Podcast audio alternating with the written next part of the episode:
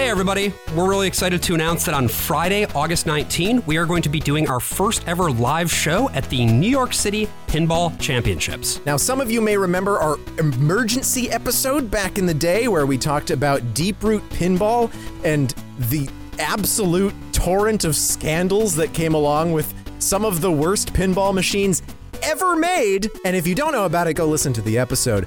But we're going to follow up on that story because, hey, history keeps happening in the world of pinball. So head on over to nycpinballchamps.com to get more information about that. And if you would like to get a discount, check out our Patreon. What? I think there's something that we haven't really discussed on mic. Uh, Okay. That I think it's time that we, I think, fully disclose to our listeners. Um, and that is a little musical called Golden Rainbow. Oh my God. wow, we're really going deep today. Hell yeah, dude. So here's the thing. Why are we talking about Golden Rainbow on Oh, this no, day no. of all days? Why not? You'll Is, it- is see. this a day that's all about Josh's uh, personal obsessions? yes, it is. So there is. Hey, did a I mention that I bought Mets tickets? I'm going to the World Series if they make it, guys. I bought my tickets today. I'm very oh my excited. God, yay. yes, Josh. Isn't every Mets game the World Series? For the Mets. uh, so there is a video of the opening of the Tony Awards in the 70s. And watching it is like watching all of the 70s in terms of musical theater condensed into like one three minute Coke fueled, Yeah. like rage a thon. I. They they incorporate pulling the arms on uh, slot machines into the choreography. There's just so like good. a it's like a chorus line of just like sort of jerk off motions. Yeah, but they're actually actively humping the machines too. Yes. like Yeah, they're yeah, that's right. thrusting violently into the machines. There's a point where like horses rain down from the sky as women in very fancy gowns like descend from the heavens, and they're singing this refrain.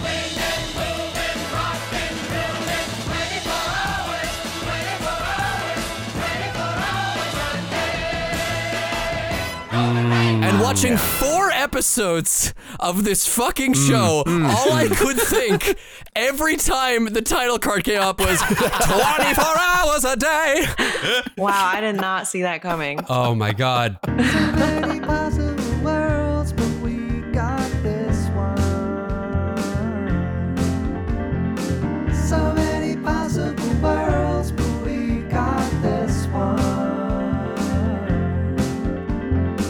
Welcome to the worst of all possible worlds, the first and only podcast that goes 24 hours a day. I'm the That's worst of all possible AJs. I'm the worst of all possible Brian's. And I'm the worst of all possible Joshes. And joining us today, we have uh, a friend. I don't know, we met doing theater like a very long time ago, but At she a is theater we will never name. That's right, AJ.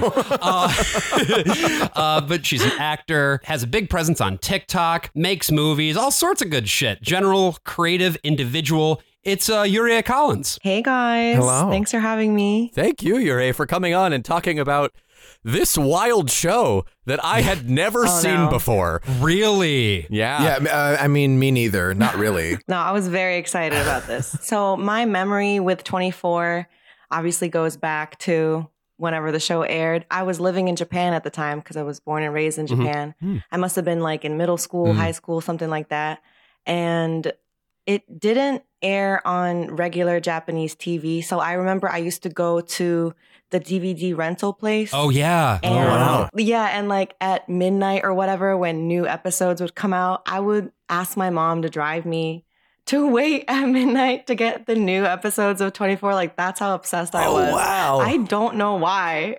you were able to rent it episode by episode then? I think like each DVD had four episodes of, or something like Okay. that. So yeah, I, and I would just watch through them and be like, oh, I have to wait like a few more weeks for the next, you know. Before I get my Kiefer fix. Yeah. Absolutely. Yeah, now that I think about it, I wasn't like it wasn't like I had a crush on Jack Bauer or anything like that because I was like, what could possess me, you know?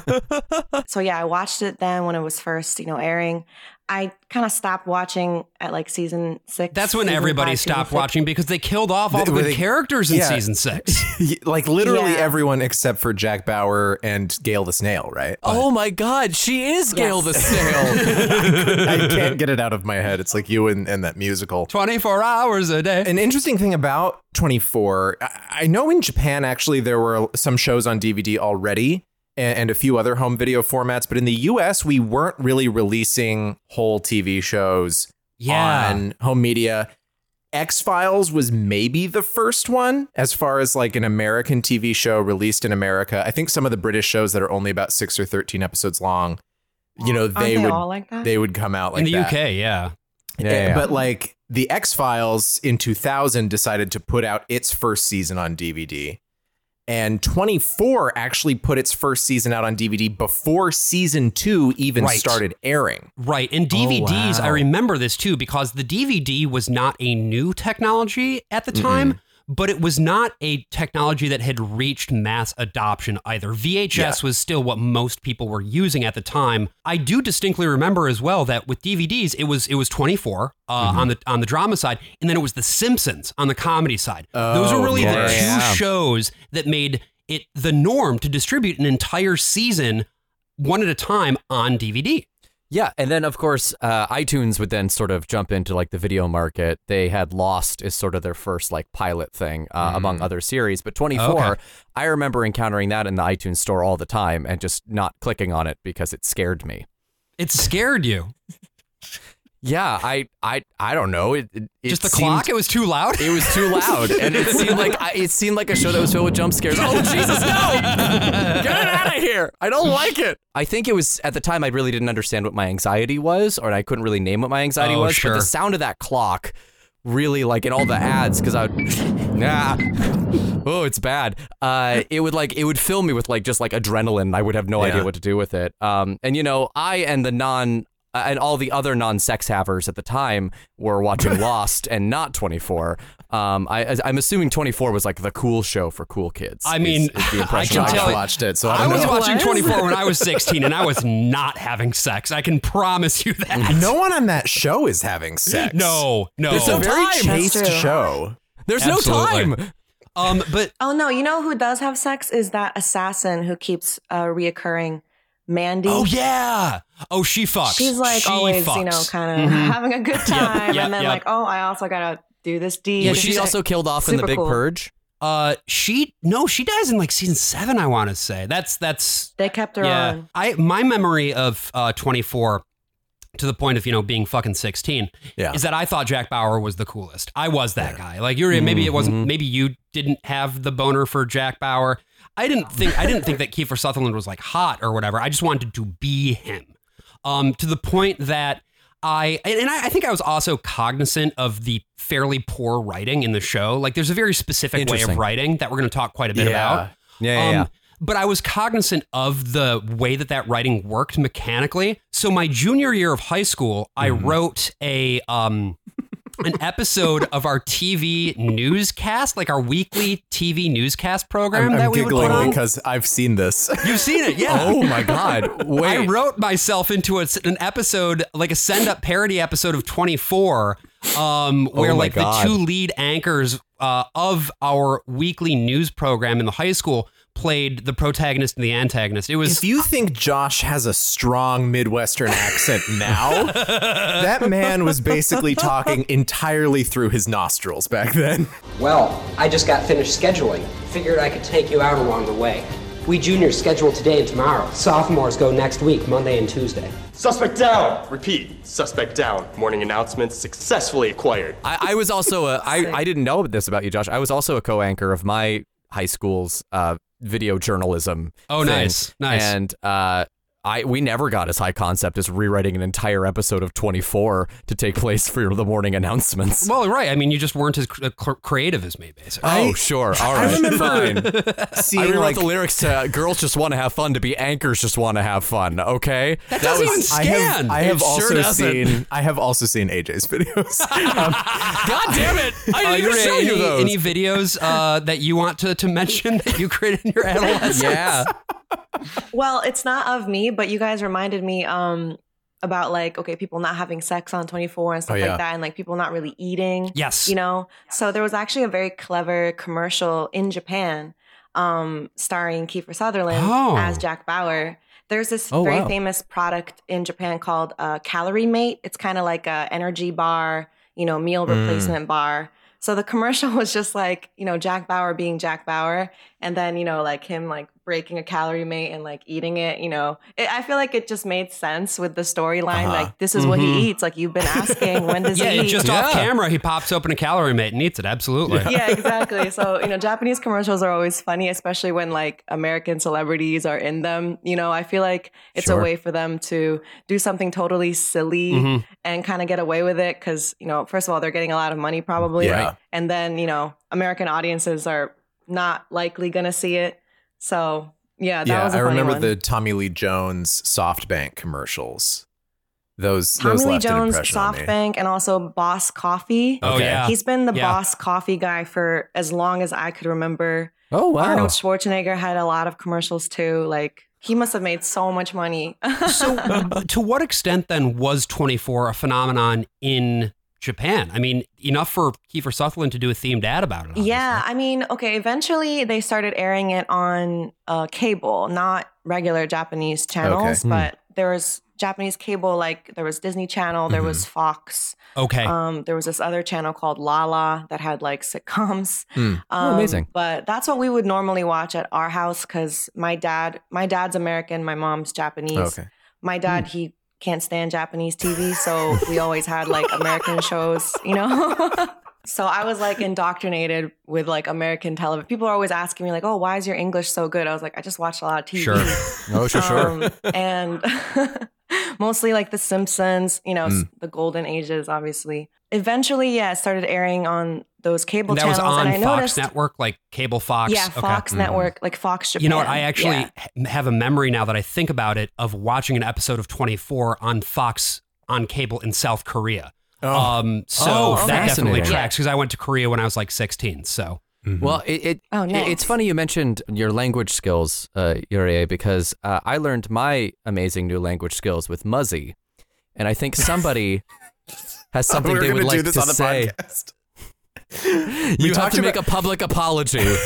I am owed an apology, Brian. On a previous episode of the worst of all possible worlds, the immersive podcast experience, I said that no one had ever heard of Muzzy before. Mm. When AJ brought up Muzzy, the language learning set of cassette tapes from the BBC, where you learn VHSs, yeah. VHS tapes. Oh, okay. So they have a little cartoon thing Mhm. called Muzzy. Mm. That sounds like an anti-Islamic slur, which is, It I guess, really appropriate for 24.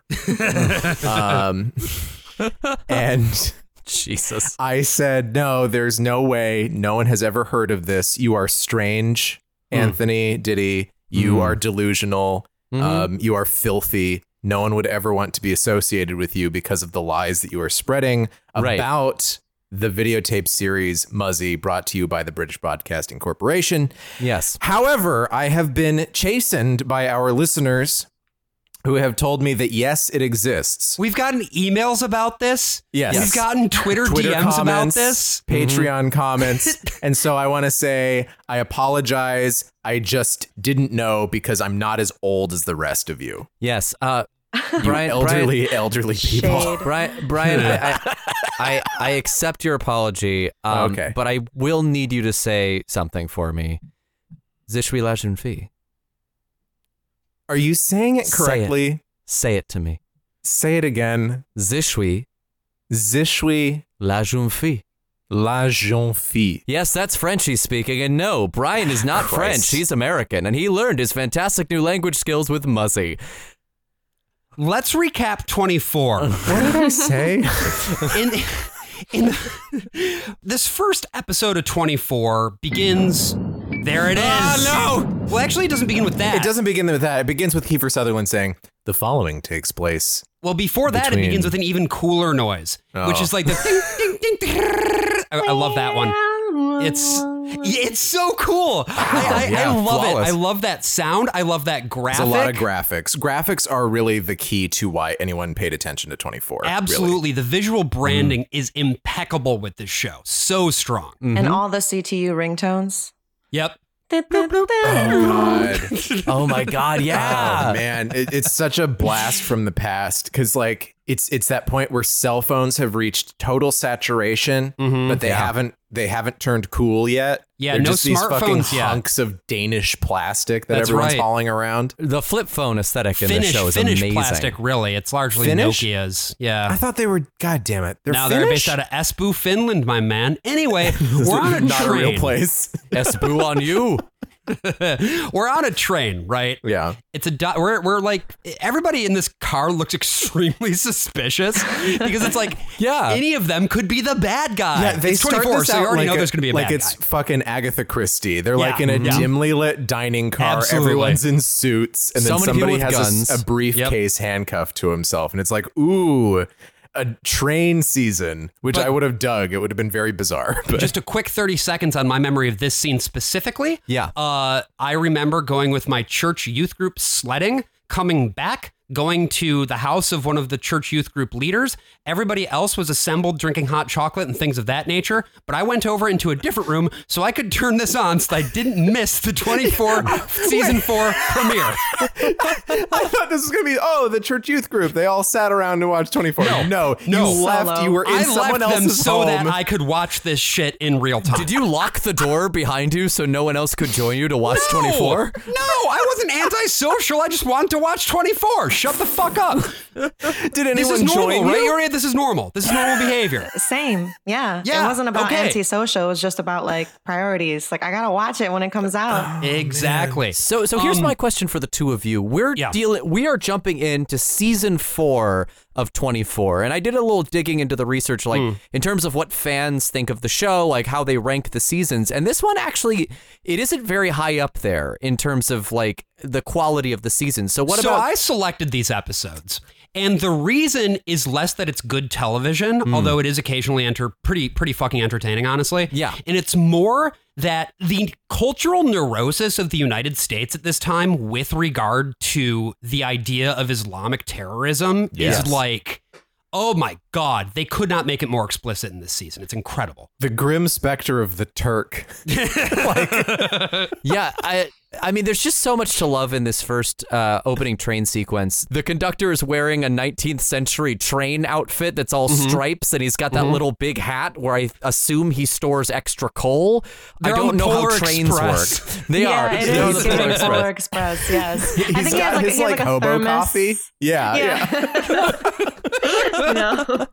which he spits out of his mouth because lo and behold, there's a train, there's a car on the tracks. Oh no! Yeah, oh yeah. no! What's gonna happen? And wouldn't you know it, the whole fucking thing explodes. Yeah, I was, like- I was not expecting that. which is just awesome. I thought it was like they were gonna break, they were gonna hit the truck, and then like someone was gonna storm on. No. Or they were gonna be at the back car and steal all of their methylamine, and then they'll have to shoot a young boy living in McKinley County, New Mexico. Wow. One of the waiters on the train looks a little bit like Nathan Fielder, so I thought this whole thing was just an episode of the rehearsal. I just remember season three being kind of disappointing. Mm-hmm. and yeah. season four, I had heard because okay, now I remember my cousins, my American cousins, they saw the first few episodes first because there was always a delay for when I could Oh, watch wow. it. oh sure, sure. Mhm. So my American cousin probably on like AOL chat or something told me like, "Oh, season 4, the beginning is, is really good." So I was like really excited. But I took Yeah. a look at the Metacritic uh, yesterday just to see like what you were talking about the popularity of the seasons.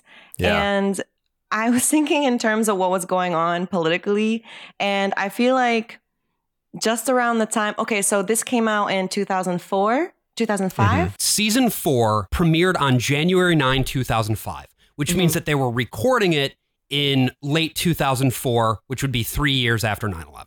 Yeah, Mhm. so the whole like election cycle, basically, of getting Bush reelected. I think the decline of popularity for 24, I think according to Metacritic, it said something like, you know, after season six, and we just briefly said this as well, you know, everyone stopped watching it around season six, season seven. Yep. I was wondering if, you know, like season five, uh, season four in 2005, Bush was still president, but, you know, he Right. was reelected and everything. Yeah. Like, Yeah, I feel yeah, like we all kind of didn't reach that consciousness where maybe around season six, season seven, you know, the liberal crowd was like, yeah, torture seems kind of bad, actually. I'm Right. not really feeling this anymore, you know? So, because that's how I felt when I revisited the show show. I watched it in randomly in like 2019 because I was building IKEA furniture. So oh, I was Oh, hell like, yeah. yeah, Great so show to have on while you're, while, you, while you're assembling IKEA furniture. Exactly. I just had it playing for you know for 24 hours a day. yes, it's spreading golden rainbow. and like I was just thinking, this isn't the masterpiece I remembered when I was a teenager. Still enjoying it, but I was like, a lot of these scenes are making me uncomfortable. Yeah, a bit Yeah. uncomfy, right? Well, Yeah. in this train scene, uh, to the point of like you were saying, oh wow, the excitement and action. How did you feel when some guy zoomed up on a motorbike, uh, fucking shot the suitcase guy and ran off with the suitcase? Were you like, wow, this is so exciting? What's going to happen next? Or were you like, what the fuck is going on? I probably just assumed it was Mandy, that assassin. Oh, yeah. to just Yeah, keep, yeah, yeah, you know, because Oh, I feel wow, like wow. she's, She's always that- everywhere. she's everywhere. You know, she kind of always masked at first. You know, and it's oh, Yep. is it a man? Is it a woman? That kind of vibe, but badass. Yeah, yeah. You know, I, I wanted to be here. I was like, she's cool. you She's so cool, dude. She's So, when cool. did Mandy first show up on 24? Season Season one. one. And is she in this season? She's at the end yeah, of she's, it, she's toward right? the end of season four. Okay. Yeah, yeah. She like uh she kidnaps Tony Almeida. That's right. And Yeah. and this is the other thing, you know, we're not going to get a chance to meet two of the characters who I actually really like because they don't show up until later on in the season, but Tony Almeida and Bill Buchanan both end up showing back up in the back half of season 4, but they're not in the top half. Bill Buchanan is the uh, older uh, head of CTU who Yes. takes over for uh, Driscoll. Uh, uh, Yes. Yeah, Driscoll. Are you saying there's an O'Driscoll in charge of the CTU? So I I really like that CTU's whole office is just the set for Dollhouse. I think that was a very Yes. efficient use of space over at Fox. It also looks like uh, uh, FBI or CIA. They have a new show on now that it almost looks exactly the same, except it's like brighter blues because it's. I think it's Yeah. digital. Um, or was this shot on digital? I'm actually. I was a little unclear. Th- this is shot on film. You can actually see. This is really funny. I was going to bring this up later, but um, you can see the hairs. So whenever you know, if you're on a film set and they say checking the gate, what that means, you know, is usually they're just getting the last things on the checklist, making sure everything's clean. But in the old days, when we were still shooting on film, which was still pretty much every production until 2010, when we started really flipping over to shooting on uh, RED digital and things like that. When you checked the gate, it was because film tends to fray a little bit. Every once in a while, you just get something come off. So whenever you see a, like hair on the lens in an old movie or whatever, it's actually a little fiber from the film. Oh, and so they open up the front of it and see if there's any hairs in there. And Sure. if they do, then they do another take. Here, you'll see a hair in the frame and it'll be in like multiple setups. So like they t- they finished the whole setup and then turned around and everything still kept shooting before ever checking the gate because they must have just been I mean, it's TV. They getting got to through shoot as fast. quickly as possible and they're doing Right. 24 full hour episodes. right. Yeah. You're done. Like it's crazy. Um, and, and you do also see that film grain, particularly in those mm-hmm. outdoor scenes under the harsh LA sun, which we'll get to later. But mm. for now, we are in CTU. CTU is the counterterrorism unit of the United States. Ah. Um, More like the clock ticking unit. that's actually a really good point, Brian. That's spot on. It's a lot of like, I'll patch you through. I remember saying that to my brother. Whole place is concrete and glass. Yeah, which doesn't seem great when everyone is working on like classified information on their computers. Everybody can see each other's monitor. it's, it's an open, open office plan, which is not government work like at all. They're really about synergy at CTU. Uh, Yuri, when you say when you would say I'll patch you through to your brother, was this just on phone calls or was this like for any and all interactions? Any and all interactions. Just like, I'll patch you through.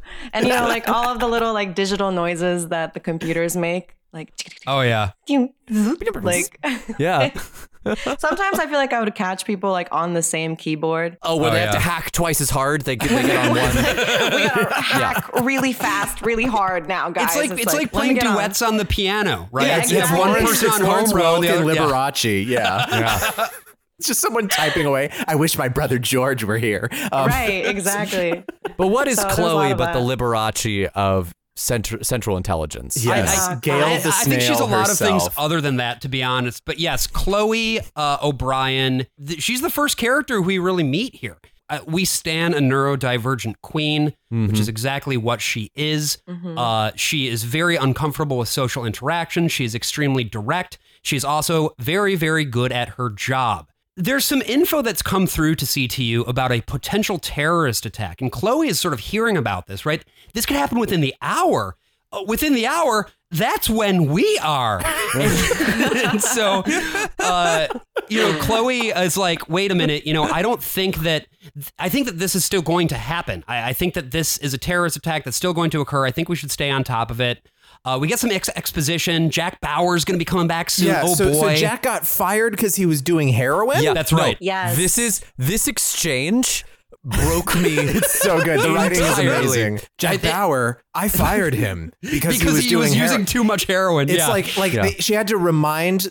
I think it was actually you fired him. It was like you had to remind the person who did the firing that she fired him. Well, and this is the great thing about 24 is that exposition always comes in threes. if you missed it the mm. first time around and you still also somehow manage to miss it the second time around, you will pick it up on the third time because they make sure to get What- that through. Because it has to be reiterated between every commercial break, right? That's right. If people are coming in mid commercial, they have to be fully caught up on the action before they're Yep. able to go forward. Which is why watching this show kind of feels like you're in a manual transmission car with someone who doesn't quite know how to drive it. Oh, and they just uh, keep like because jamming every the time it clutch shifts and gears, you kind of stall for a minute and then you lunge yeah. forward, then you stall for a minute and then you lunge forward. Eugene Meltzner is the showrunner. Everything is blue in this show, and nobody speaks above a whisper unless they are shouting. True. It has the most divorced dad energy of any show I've ever seen. And what's also weird is Chloe herself has divorced dad energy, even though she's not divorced or a dad. Yeah, like there's just not much there with any of the characters. I guess you find out more about her as you go along. Like you're, I Yeah. feel like you have a better feel for who she is as a person. Maybe. Yeah. Well, I feel like season four, we really get to know Chloe. Like season three, she's the annoying one, you know, Right. and then it takes a second for us to really kind of fall in love mm. with her because she's on Jack's side. So Right. we like whoever is Jack's, you know, Jack loves her clearly. So we're like, Right. okay, with the exception of Kim Bauer, I never really cared for Kim Oh Bauer, but pretty much anybody who, you know, Jack trusted, I was like, okay, like I trust this person too. So like Yeah. season four, you know, we get to know her. That's like my impression of Yeah. Chloe's arc. Was Kim Bauer the one who is like almost eaten by a mountain lion? Yes. Okay. totally Jack's daughter. unnecessary. That's season two, I think that that Season happens. two, yeah. Jon Good stuff. Bois had a great video a very long time ago when he was still doing just like YouTube stuff about like why the 24 universe is the most miserable place to be alive. and you mo- mostly going through like the long succession of people that Jack Bauer knows and loves who just fucking die. Die. Yeah, they all die. They all Everybody die. dies. Yeah. We do now finally get the opportunity in this episode to see Jack Bauer for the first time. He's in a hotel with this Yeah? lady. New wife? Not wife, No? Girl- girlfriend. okay. This is uh, Audrey Raines. She is the daughter of Secretary of Defense James Heller. She's she's Um, going to die soon, isn't she? No, actually. No? No. Oh, yeah, no, thi- I looked this, up. I was curious about that This too. felt very Bourne Supremacy to me, where it's like, here's Jason Bourne again. Also, here's this lady. I wonder what's going to happen in 10 minutes. No, they she more exists because they need to have somebody in in peril throughout, I feel. Oh, okay, so Um, she's she's just Pauline. They're going to tie her to the railroad tracks. Exactly. Yeah. Um yeah, they wrecked this hotel room. I'll tell you that. like, it, like there's just like lamps Party. akimbo. Like, they went to town. I think Jack's really working through his uh, withdrawals. I, I was gonna say he, he says that he's off heroin, but the, the, the fucking room tells a totally different story. There's a baby Right. crawling on the roof. it's a nightmare. One thing about Jack, though, like he's always been, you know, kind of never the same since his wife dies in season Right. one, right? However, he always has a shorty. Every season, Yep. there's always a girl. like, Yep. I'm like, okay, well, it- it's been rough, but you know, not that rough. Like, come on now. In in one season, is it the assassin lady? Sadly, no. no, but that would have Really? been hot. Yeah. That would have been really hot. Yeah, hot. that's really Yeah. incredible. It's like Batman not getting together with Catwoman at some point. Like it has to happen. At Yeah, some or Sherlock Right. not fucking Moriarty. Yeah, I think she does Wait. Flirt with him a couple times, if I recall correctly, but they never like get together. Mm. no, Lame. she just uses her, you know, all of her powers. So Yeah, she's a real femme fatale. Yeah. Even Yeah. in England, even when they go to England, I don't Even remember when if they she's do in the a season where they go to in England. they did a season in England. which season They do a is in season in New York too. It's called Live Another Day. yeah, it's the opposite of Die Another Day, I guess. Yeah, I guess. I don't know. oh my god, it is. Yeah. Is The it show- the Kiefer. Sutherland or is it when they changed? This one, this is the It's last Kiefer. one with Kiefer Sutherland before they Yep. tried to bring it back as His like new a legacy. diff- yeah. That season only has 12 episodes and Yeah. it ends with a prisoner exchange where So the Jack whole thing Bauer goes surrenders himself. Uh, no, it's not actually. They just have a 12 hour time skip during the last episode halfway through.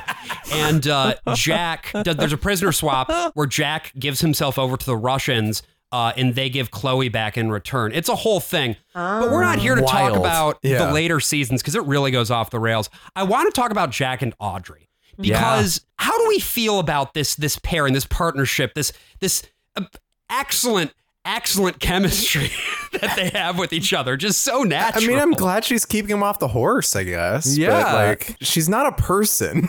No, but No. no. but it feels like none of these people are people. Like I think I think Chloe is kind of the closest we get. Like you asked for like what what her role in all this is, and it feels like she's supposed to humanize Jack, who Yes. is just like a a problem solving fixing machine and not necessarily a human. She's supposed to be like, mm-hmm. well, you actually have to care about people too. Like she's like his connection into that.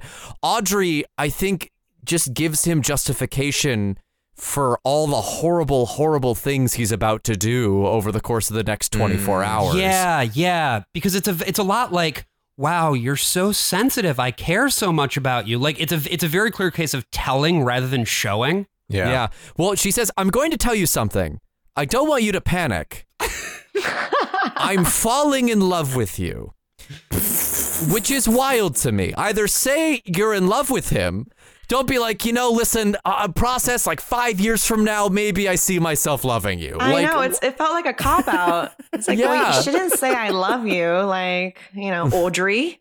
That's It's like also we just met Audrey? you. Like Yeah. The, for, for, we're sacrificing any kind of dramatic arc for this woman. It's just like, yeah, it's yeah. I, I'm so glad I love you so much. I- i- that you're my best friend and I love Lisa so much. I definitely have breast cancer. Yep, it's yep. the whole thing all at once. Well, like if I were to rank Jack's girlfriends, Audrey is not up there. I No. mean, my my favorite is uh, probably a tie between Nina Myers and um, in season three he had uh, Claudia, Claudia, the Mexican cartel. I forgot about her. yeah, ah, rest in peace. But oh she my was god, really is cool. there is there a season about a, a cartel? Yes, because they had to Oh, spread out. You know, they, me. every season Yeah. they couldn't have Muslims as the bad guys for every Right. season. They had to space Right. it out a little bit. So you know, they had season one. It was like Eastern European. That was pre 9-11. Uh-huh. So you know, the consciousness was different because I guess the closest war at that time was like the breakup Bosnia. of like yeah Yugoslavia. Yeah, So right. like that's like the But they had the incredibly good timing to release the show right after 9/11 when terrorism was on everybody's brain. Yeah. right. They just had to kind of cut around a scene where an airplane explodes in the in the oh, first Oh, really? like five minutes. Yeah, it started Huh. with an airplane exploding. The,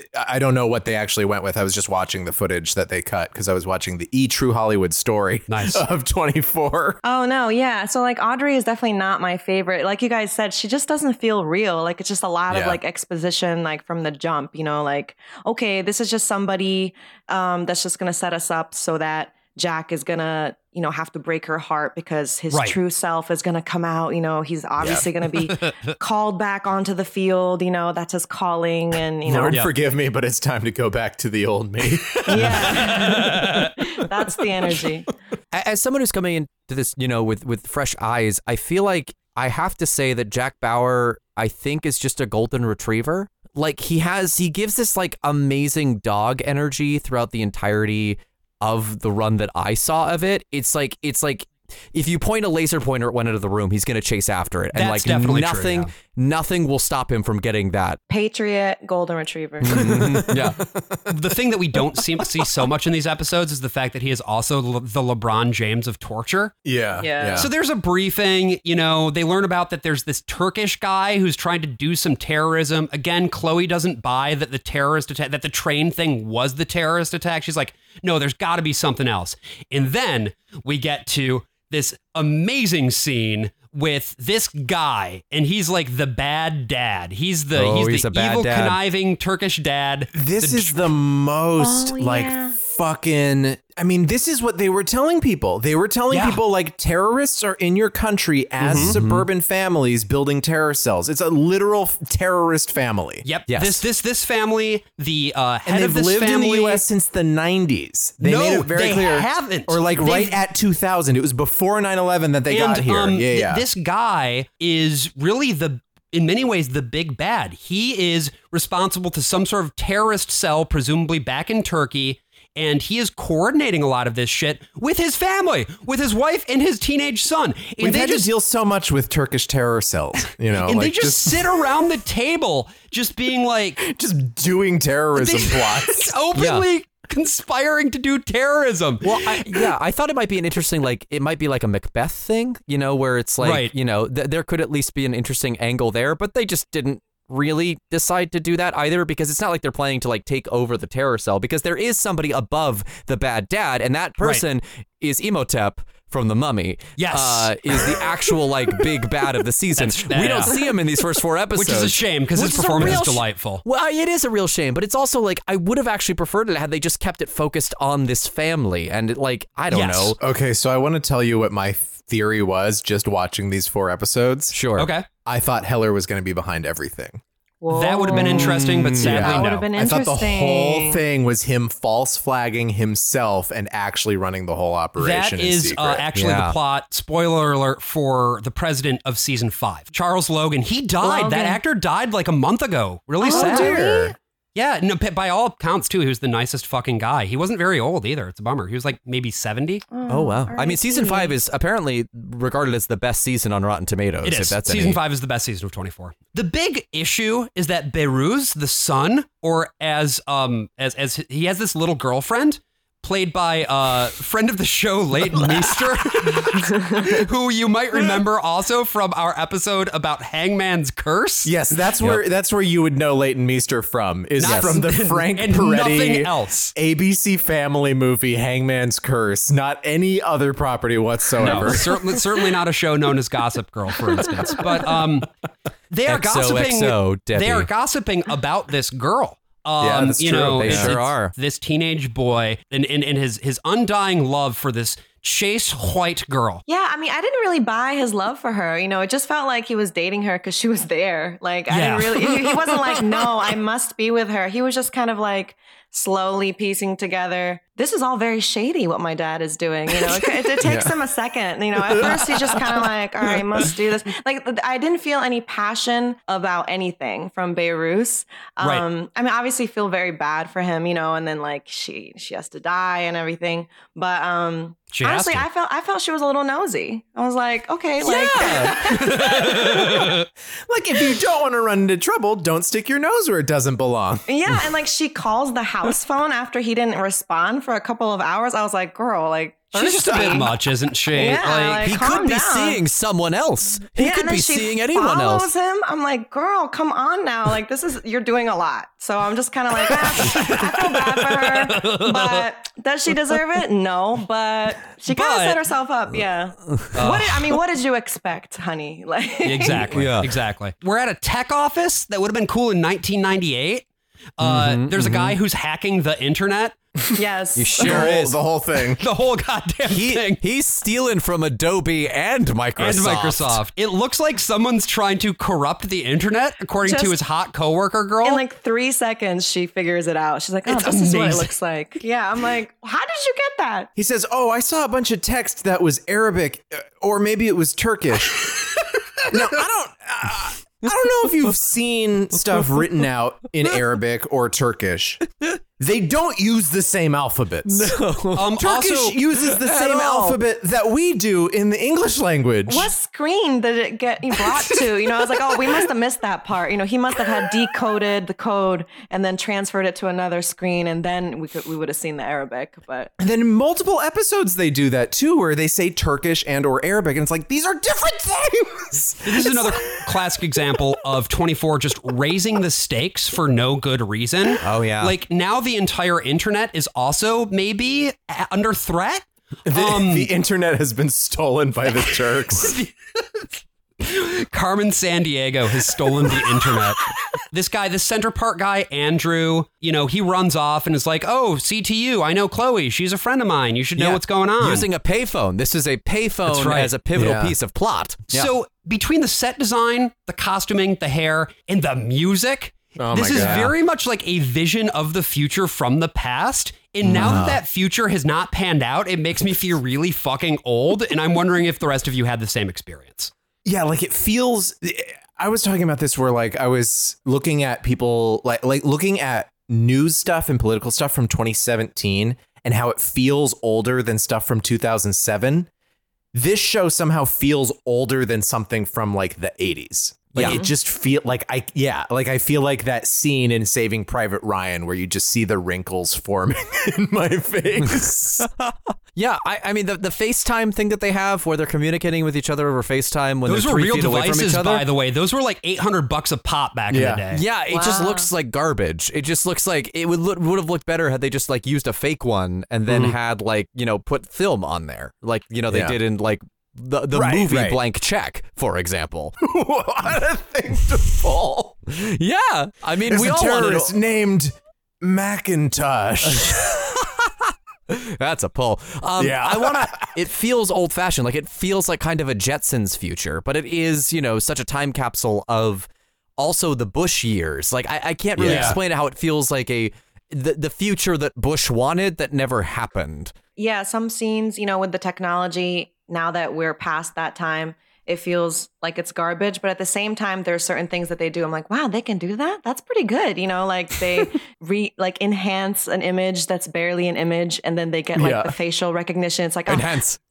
this guy, you know, it's him. and i was like, wow, that was quick. Well, thank God they had that, you know, that would have Right. really been a mess otherwise. Like, Yeah, I like that you could like send someone's GPS data to like someone's PDA.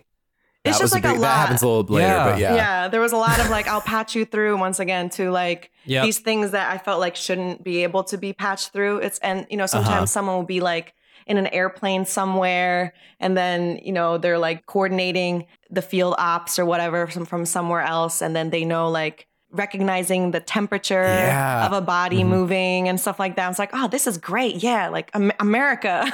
That's an important part of this is it's like it's convincing people that the government can do this. It's like you're gonna be okay. Look at what they can do. They Yeah. can track anybody at any time. You're going to be just fine. Everyone's under constant surveillance. Right. You- but you're, and it you works. specifically are going to be just fine Yeah. because Yeah. you specifically have nothing to worry about. Right, 'cause you're not Because you're not doing anything wrong and you're not a Turk. Exactly. We got we got dozens of Jack Bauers in cages downstairs. you know, if they get too old, we just put them down. But you know, we'll always have another one to You just throw give out them there. a steady supply of heroin. yeah, then they do whatever you want. Um, Yeah, heroin calorie mate. But Um, wait, can we give a shout out to the very dramatic music that is played whenever Jack has like a moment? It's like a, We can. Oh, yeah. yes, like That's ah, another thing about this show is the music never stops. No, Oh, it's just throughout. Literally. It's just bum bum bum bum bum. It's like fucking Metal Gear Solid music the whole time. I mean, I will say the split screen stuff does feel very dynamic and fun. That was the one time I, was love it. having fun was whenever they were split screen. And I guess it came from the pilot when they wrote it had 20 pages of phone conversations and they were like fuck okay Huh. we have to again the graphics are the key to this right the counting clock Yep. the the the beep beeps the boop boops and the the split screens That Yeah. split screen effect is 24. Yeah. Like, really. Uh, so this is amazing. I just looked up the music for 24, and they released a whole bunch of CDs I know. that had all the all the music on it.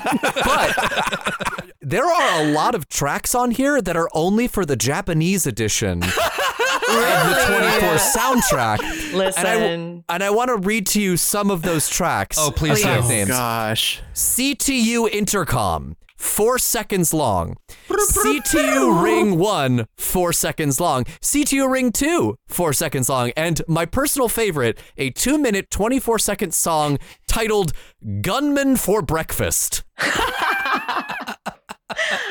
all I can say is Japanese fans go hard. They are Hmm. die hard. So I wouldn't be surprised if it was like, ah, you know, who would want this? Oh, Japan. Over there. And we're going to sell this album to you for like what, like 5,000 yen or something yeah, like exactly. Just- People are like, oh yes, please, what a steal. no, I knew that there was an audience growing because when I would go to the DVD store, like uh, after a while, it wasn't just me waiting at midnight. Mm. Oh, you know? sure. Yeah, there was like a line of weirdos. I was like, ah, Bow- gang, gang. What are 24 fans called? I kind of like Bauerhead. That doesn't sound Yeah. bad to me. Is there is there like a Japanese equivalent of like Americans who are super obsessed with anime, but it's like the other way around where it's like Japanese people who are super obsessed with like American culture? Like 24 in King of the Hill. I feel like that's by default kind of everyone, maybe not Sure. specifically. If people were able to name a specific show or genre, then maybe you were, you know, kind of really into it. But in general, Japan is just very interested in like white culture, you know, American culture. Yeah. So there's like different impressions people have, but yeah, generally, I feel like Jack Bauer kind of fits in that image that people have of like, ah, like the hero, Yeah. you know, yeah, like Tom Cruise or something like that. I don't know. That makes sense. Oh, And sure, yeah, sure, Tom. Cruise, we just talked about Top Gun last week. And yeah, that another guy who just has a massive international following because he's just, he's got the thing, you know? He's got the the, thing, like he got away with playing a samurai. Like I'm just kind of Yeah. like, how did that happen? You know? he was the last one. He He was was the the last. last one. Well, I said that to someone because um, I posted this video um, about like mixed Japanese people, like biracial Japanese people, because we're often not seen as Japanese in Japan. And somebody had said, so I had brought up the issue of representation because there aren't any mixed race Japanese people playing regular Japanese characters on like Japanese TV or movies. So it's not in the mm-hmm. consciousness. And then somebody on Twitter responded saying, well, I don't really want to see like, you know, someone who looks too African or too white playing a character in like a period piece, you know, like a Edo period piece or something like that. I was like, have you heard of Last Samurai? Like, don't watch that, you know? right, right, Like, right. That's a whole white person that has nothing to do with Japan. Like, so It's a whole ass white man right there. So some more plot happens. We meet Secretary Heller finally. We meet Secretary Heller. Uh, we learn that uh, Audrey's brother, Heller's other son, uh, is kind of being a dick, and they're actually on the way to meet him for some reason. Yeah. Um, Jack then also gets back to CTU, uh, goes up to Erin's office. Uh, There's like a whole thing where like it's like, oh, there's this thing going on, and it looks like it's on the level, and Jack's like, no, it's not. And Yeah. lo and behold, it's not on the level. Good going, Jack. Yeah, he gets Gail Yep. the snail to like feed him some information that she absolutely should not be doing, and like Absolutely the not. fact that she is means that CTU is just like a fucking Swiss cheese of leaks. Yeah, it's then- it's it's completely compromised. But then we get to a scene that I do want to talk about, which is when Heller gets to the house of his shitty pothead son. Yeah. Yeah. oh, um, I love the part where the kid lights up a weed joint cigarette reefer. Yes. It's so good. Heller's son Richard is going to, I guess, be going off to protest a Lockheed Martin something or other. Yeah, yeah, it's he's gonna like really embarrass the simultaneously 19 and like 43. Right. Yes, he has a very me energy in terms of looks. And um, the whole thing is like, you can't do this. You can't go protest. It's going to embarrass this administration. And I'm the Secretary of Defense. It's gonna embarrass And the me. kid is like, well, I have free speech. It's America, man. Yeah, and, and and smoking weed has such a funny place in the 2000s too on TV because you can't say it if someone's like doing it on screen. That was the standard practice for networks, which is why that 70s show they always sort of danced around it. And so Right. this is just like, oh man, I need a smoke, and he lights up and he's like, you're really gonna smoke that in front of me? But they can't like say the words, and they can't really even have a shot of the joint. It's amazing. Yes. And then we get what is probably my favorite line in this entire episode, which is Secretary of Defense Heller saying, Spare me your sixth grade Michael, Moore, logic. it's wild. And yeah, like this guy, this guy Richard is the stand-in for the naive libs, right? He's a triggered lib Yeah. cuck. Yeah, yeah. Um, and this is a Yeah. big way into the politics of 24. So let's talk about this. I mean, Richard is us. Oh, hell right? yeah. Like he's like the voice of reason. I was like, okay, so they're trying to paint this like leftist guy, you know, like this peace guy. Oh, he's so naive. What is he talking about? He doesn't understand. He's not a real patriot. You know, he's living in a mess. Like he smokes weed. He's clearly a loser Right, type of Yeah, thing. he lives Like, with his door just- wide open. Door City over here. it's just a lot. And then the whole yeah weed thing, and then it later, if you guys remember, like it's revealed he's gay.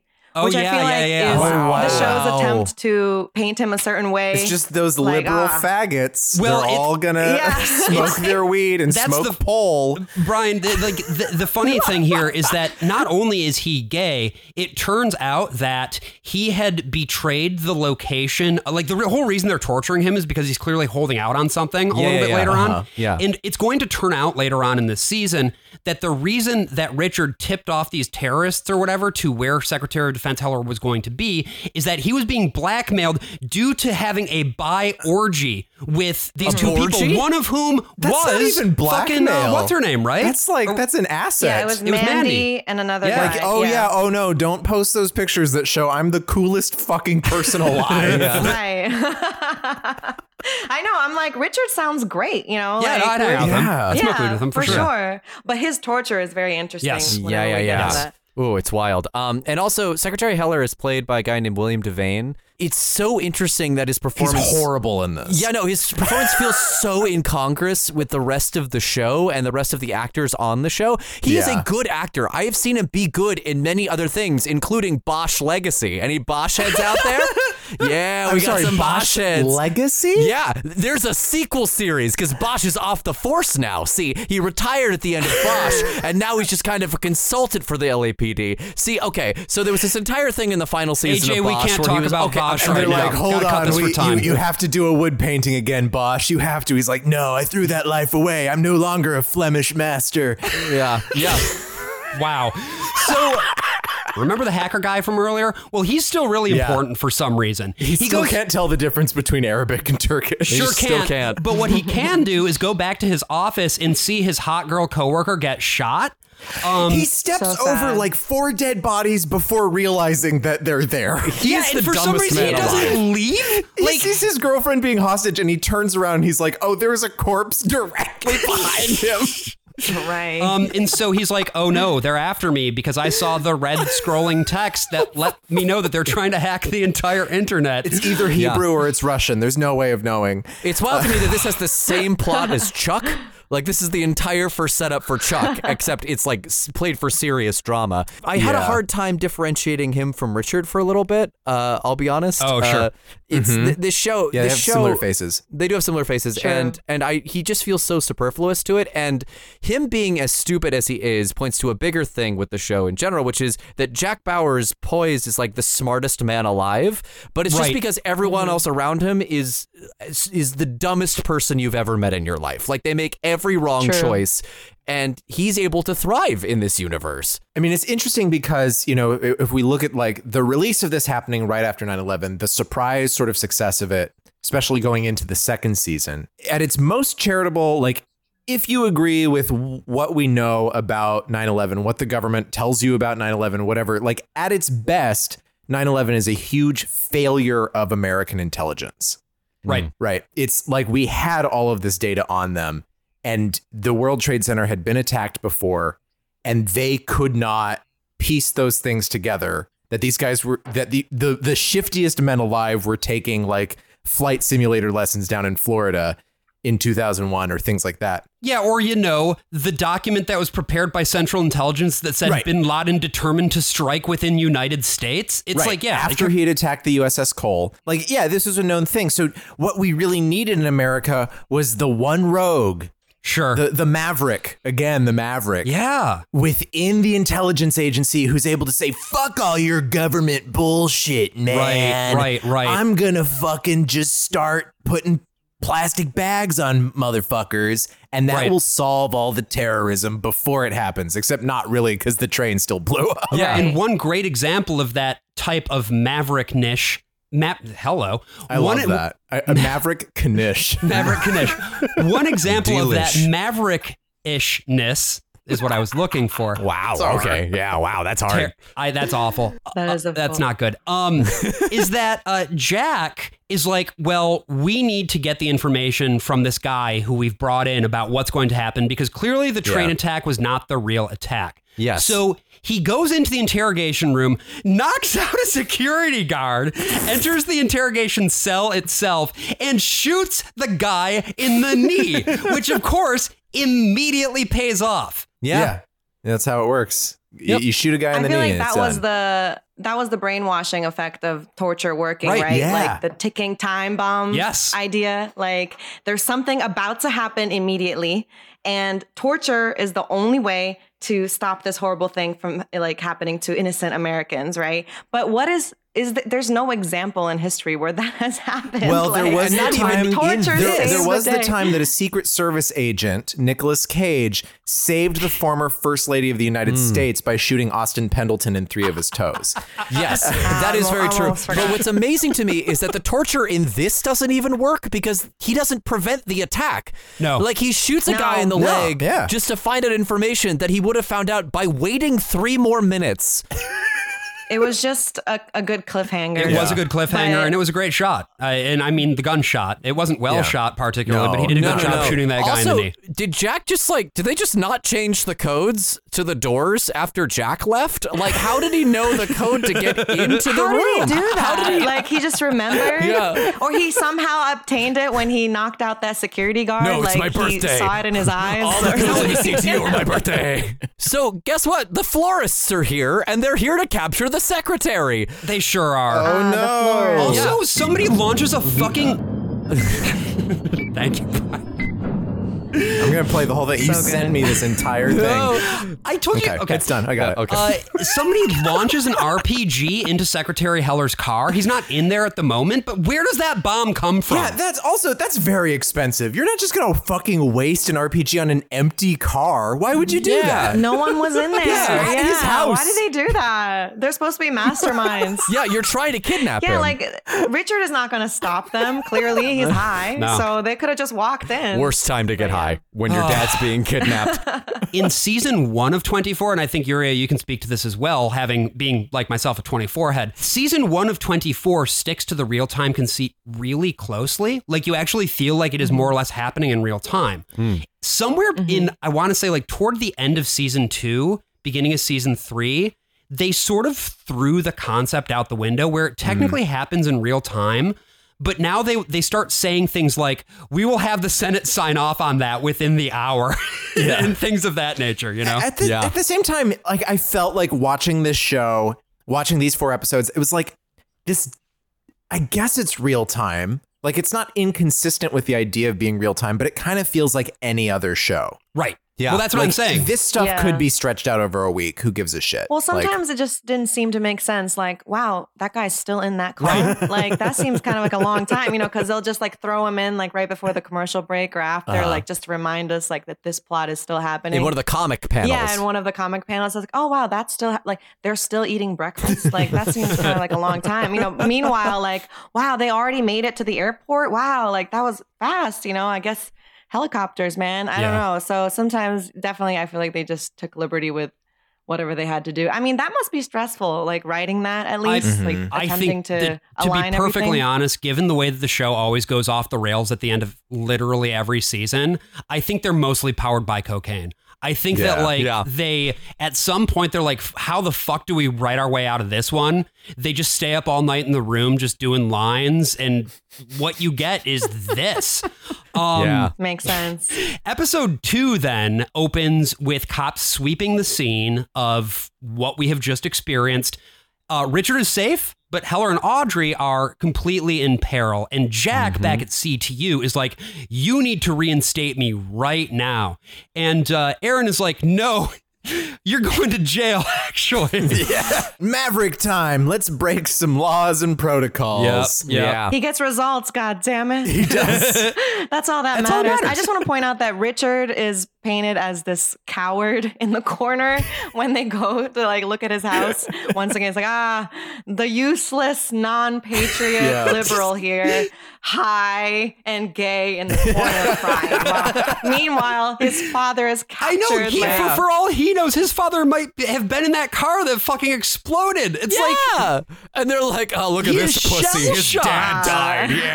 Yeah. Oh, um, and yeah, Andrew, the other guy, you know, he's trying to run away. Calls his mom, but oh no, there's a goon. A goon has arrived at his mom's house. Uh oh. Yeah, no, and his, goon his mom can't leave until she puts away her towels. It's Exactly. very important that she Yeah. puts away those two towels. Oh, by the way, eh, yeah, computer guy, he fled that Yeah. scene on his bicycle. Right. Oh my and, like, God. timed it so he just got in front of a semi truck. That was that was great. Also, Yeah. I know I know that like in TV they always hang up the phone when it feels abrupt to Oh, hang yeah, up the phone. yeah. But in his case, it was definitely abrupt. He was like, "Mom, just do it." Hangs up. I'm like, I would make sure that mom understands this is life or death, and I would stay on the phone Yeah, 'cause with she her. clearly like, are doesn't. you outside? Yeah. Yeah. yeah, like I, just yeah. If I was "Oh, his let me mom, I'd be like, I think he's having a medical episode. I should probably like do something about this. he definitely abandoned Yeah, her. and yeah, exactly. And she ends up with um, a little ketchup packet, like kind of daintily sprinkled over her neck. I assume she was so allergic to ketchup that she died, um, because that is not what a throat being slit looks like. the other like. big thing that happens about this too is that now that they have access to the house, they're able to tap his phone. I guess. Yeah, that's how Well, it works. yeah, his cellular node was cloned, Josh. Right. They cloned his We love- cellular node. We Hello? love to clone a cellular node, don't we, folks? I think that's what happened to Julie Andrews. And so now, as a Oh. result,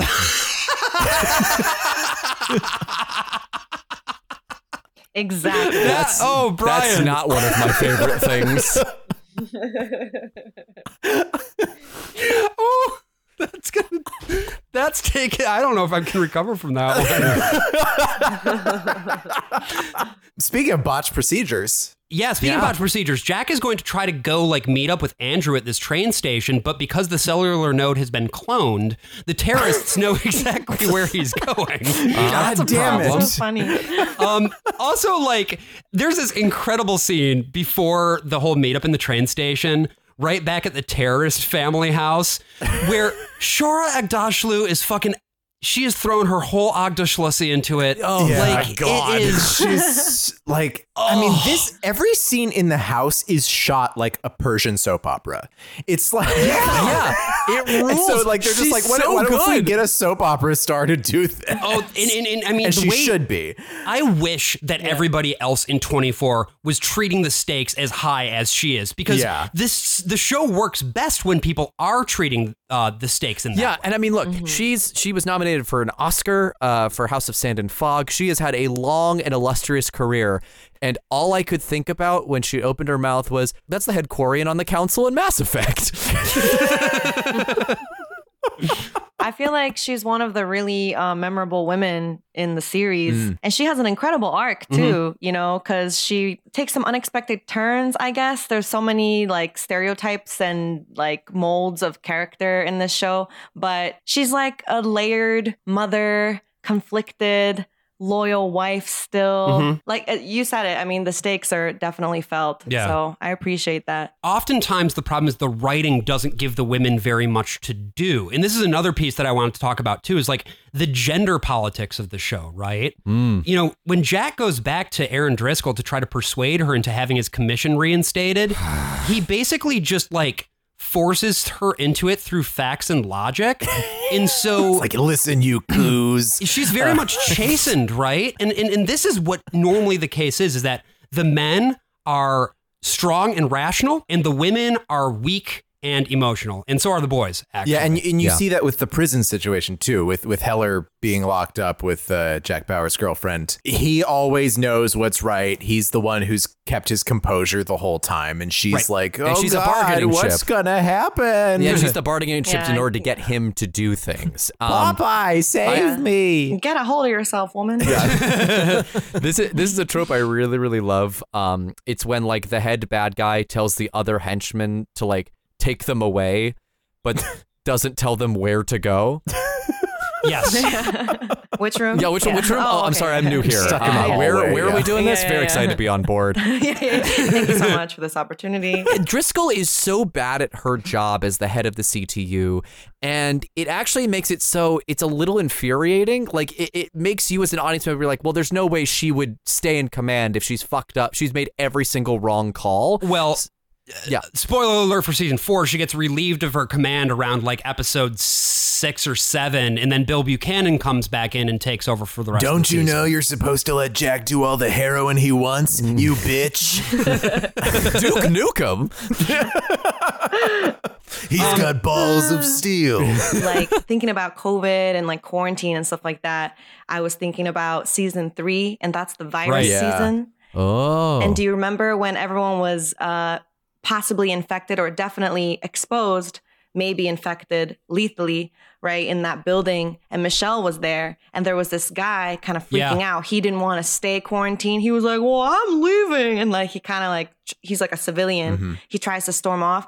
And Michelle, she's cold as ice. She blah, blah, just shoots him because she's just like, this is what's got to be done, dog. Like I told Yeah. you, you cannot walk out. So I was thinking, like, oh, that's like an anti-masker.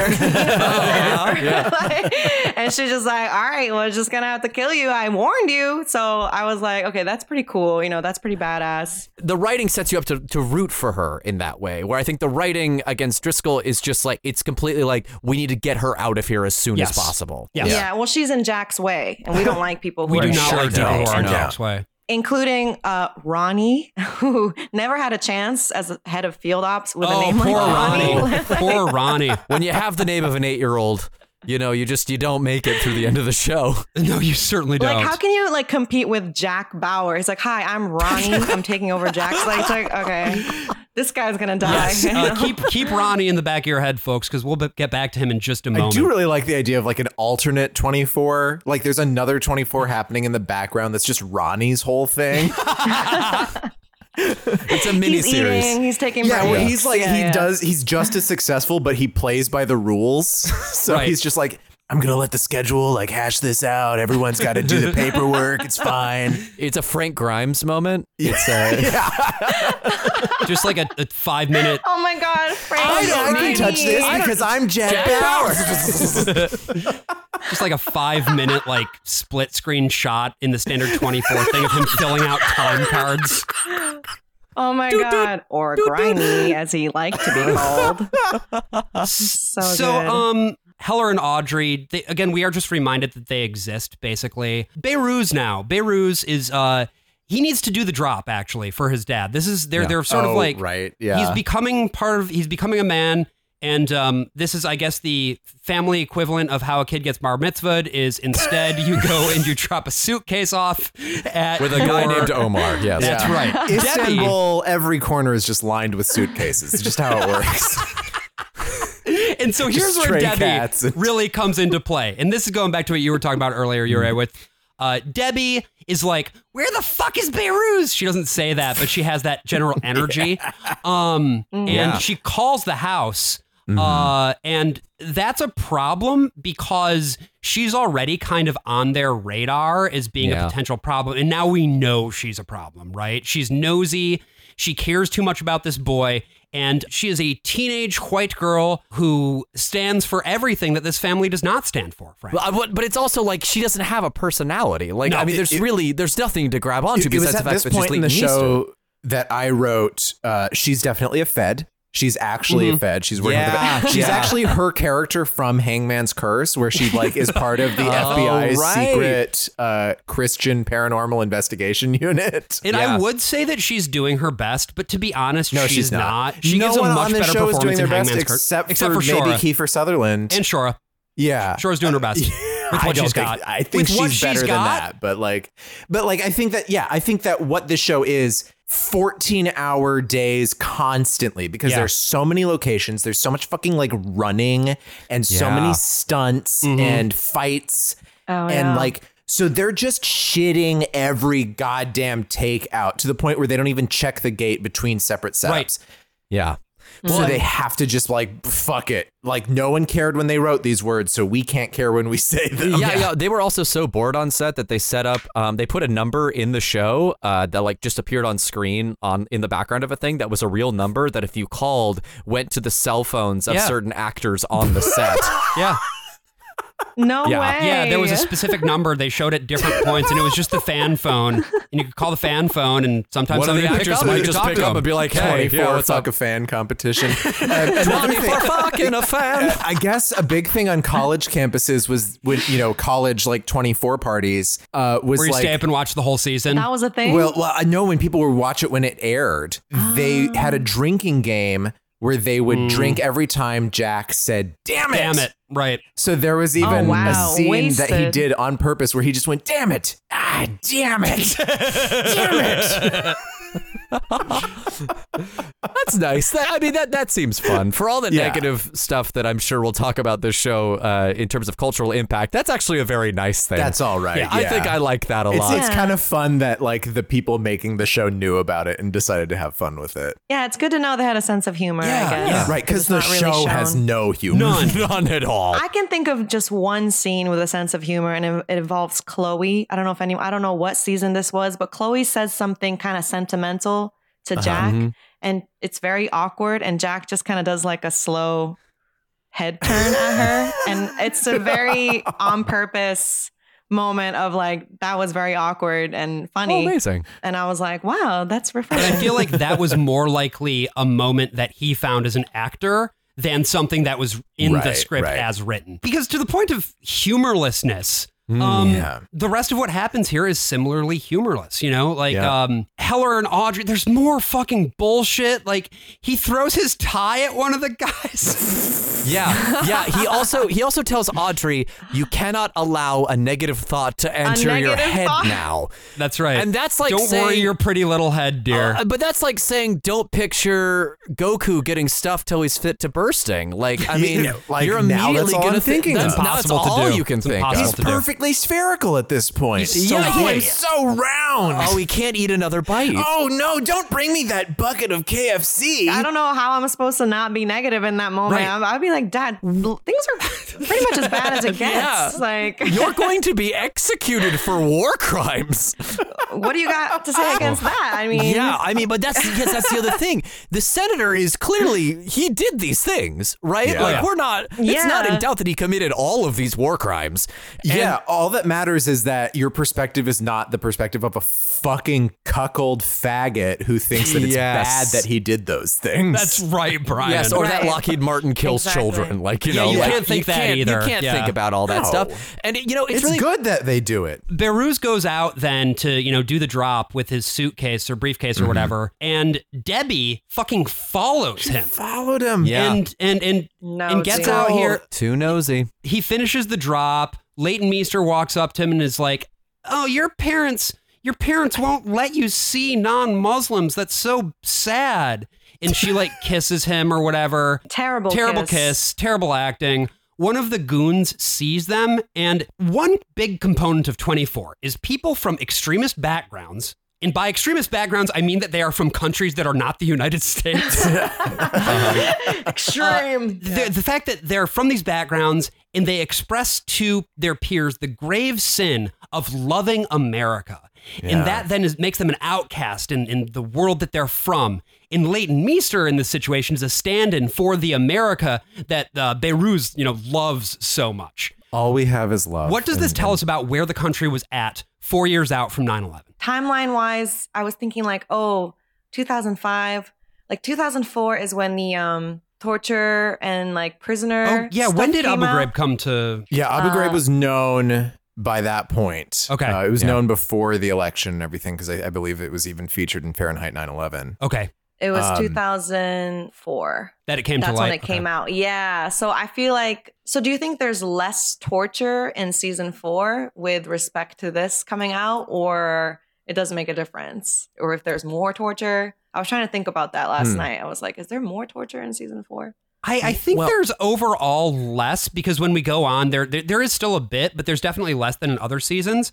But I do think something they hit a little harder in this season, not just because of Behrooz and his whole family, but in other cases as well, is this idea of hidden loyalties and the enemy hiding in plain sight. You know, I would like to actually, if I could, uh, read a contemporary review of season four of Sure. 24. Actually, no, this was not contemporary. This was in May 18th of 2012, but I think it Oh, okay. actually accurately kind of sums up people's thoughts on the series uh, in the Obama years, in after the first four years of Obama. This is for IGN. This season was controversial for its subject matter and received complaints from Muslim organizations before a single episode even aired.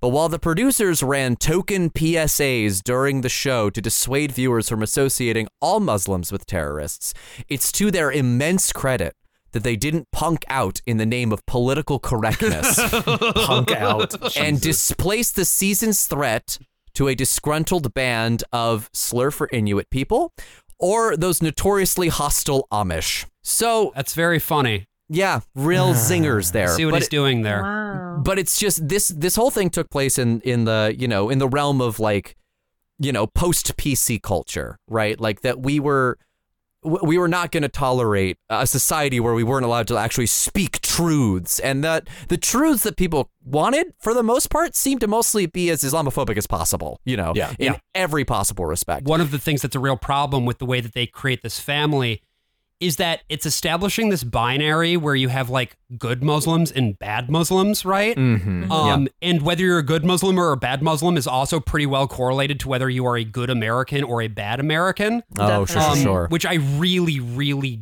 don't care for. It's it's Yeah. just a Why? it also- yeah, yeah. well, eh, you see, no, it's just such a flattening way of looking at it, and it doesn't understand how and why people actually get radicalized, right? Because generally Hmm. speaking, people are radicalized due to material conditions, and Right. so then they use religion as an outlet for that sort of extreme way of being, and they integrate the extremism that has been inculcated into them by their material conditions, and it further propagates as a result of the sort of hole that they go down.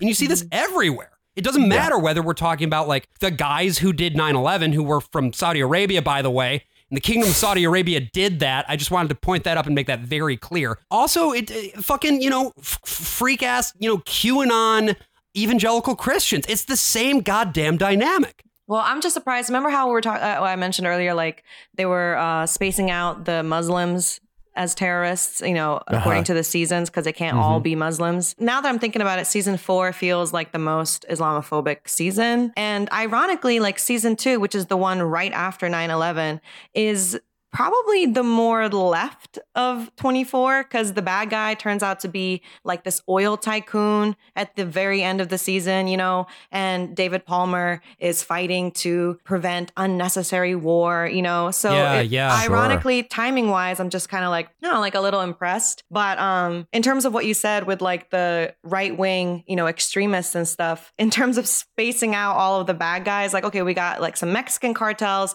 we got like this British guy who wanted to poison everyone, you know, we have like Yeah, sure. of course, you know, Chinese, everyone, but there was no like extreme right wing racist like KKK type of militia trying to go after David Palmer. Like I find that hard to believe. Yeah. So, spoiler alert for season five uh, David Palmer gets assassinated at the very top of the day in the very first episode. It's one of the very first things that happens. And, and like you were saying earlier, that, that it doesn't, the people who are doing that, you would expect them, I think, naturally to be radicalized, homegrown white American terrorists. Yeah. Um, because of the fact that Right. David Liberal is er, David Liberal. David Palmer is generally portrayed as being pretty fucking liberal up until he's not. Yeah, and if in a world where like 9/11 didn't happen but 24 was still a successful show, that probably would have been the case, right? Because we talked militias were a big point of contention in the 1990s. Right. Ruby Ridge, Branch Davidians led to a rise of of white supremacist militias all over the country. Timothy McVeigh, of course, bombed the the federal building in Oklahoma. The militia movement was all part of this this same sort of through line that that's still uh, is is much more prevalent in what we talk about now, especially since Trump was elected, especially mm-hmm. since the mm-hmm. empowerment of those militias to actually work security for Right. Trump events and to Right. appear at the Capitol on January 6, 2021. But at this point, co- full blind eye to that shit, right? ATF wasn't going after them, FBI wasn't going after them.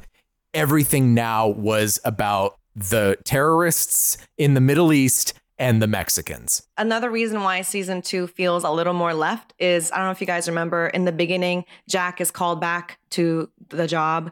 You know, uh, he has to shave his beard, right? Feels like he has to be called back a lot to this job. Yes, he Yeah, does. it's This is the beginning of every season, pretty much. back in. Yes, always like oh, it drags me like every time I Every crawl, time. crawl out. Anyway, like he goes undercover with sort of like a right wing white militia group. Like he goes undercover with Oh. them, and there's a scene where like they're portrayed as the bad guys, and there's a scene where he's in a van with a bunch of them, and somebody says like, "Why are you doing this?" And one of them says to Jack like, "You tell him, Jack," and Jack is just like, "Cause we're patriots." So they were sh- giving a shout out to. Ba- There Yeah, are bad huh. patriots too, you guys. You know, Speaking of bad patriots, there is a bad guy in this show that has the coolest earring I've ever seen. Like he, I, I I'm always a sucker for like bad guys with earrings. Are you But this talking about guy, fake Jack Bauer? Yeah. Okay. He does I a love that he does the fucking Jack, Bauer. voice. Yes, and then they do a switcheroo at the end of the episode where Jack Bauer then has to impersonate him at the end of the fourth episode of this. So it's that's like that was a very satisfying kernel for me to hang on to. For sure. What I can only describe as a show that is just soup. It's a soup of a show. It just things are happening and the timer's beeping, which is very good when actually like like the the the pressure's being yeah.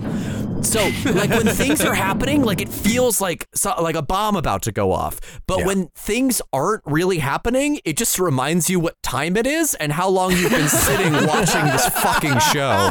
Behrooz lets his dad know that the briefcase got handed off successfully, and then his dad just slaps the shit out of him. Yeah.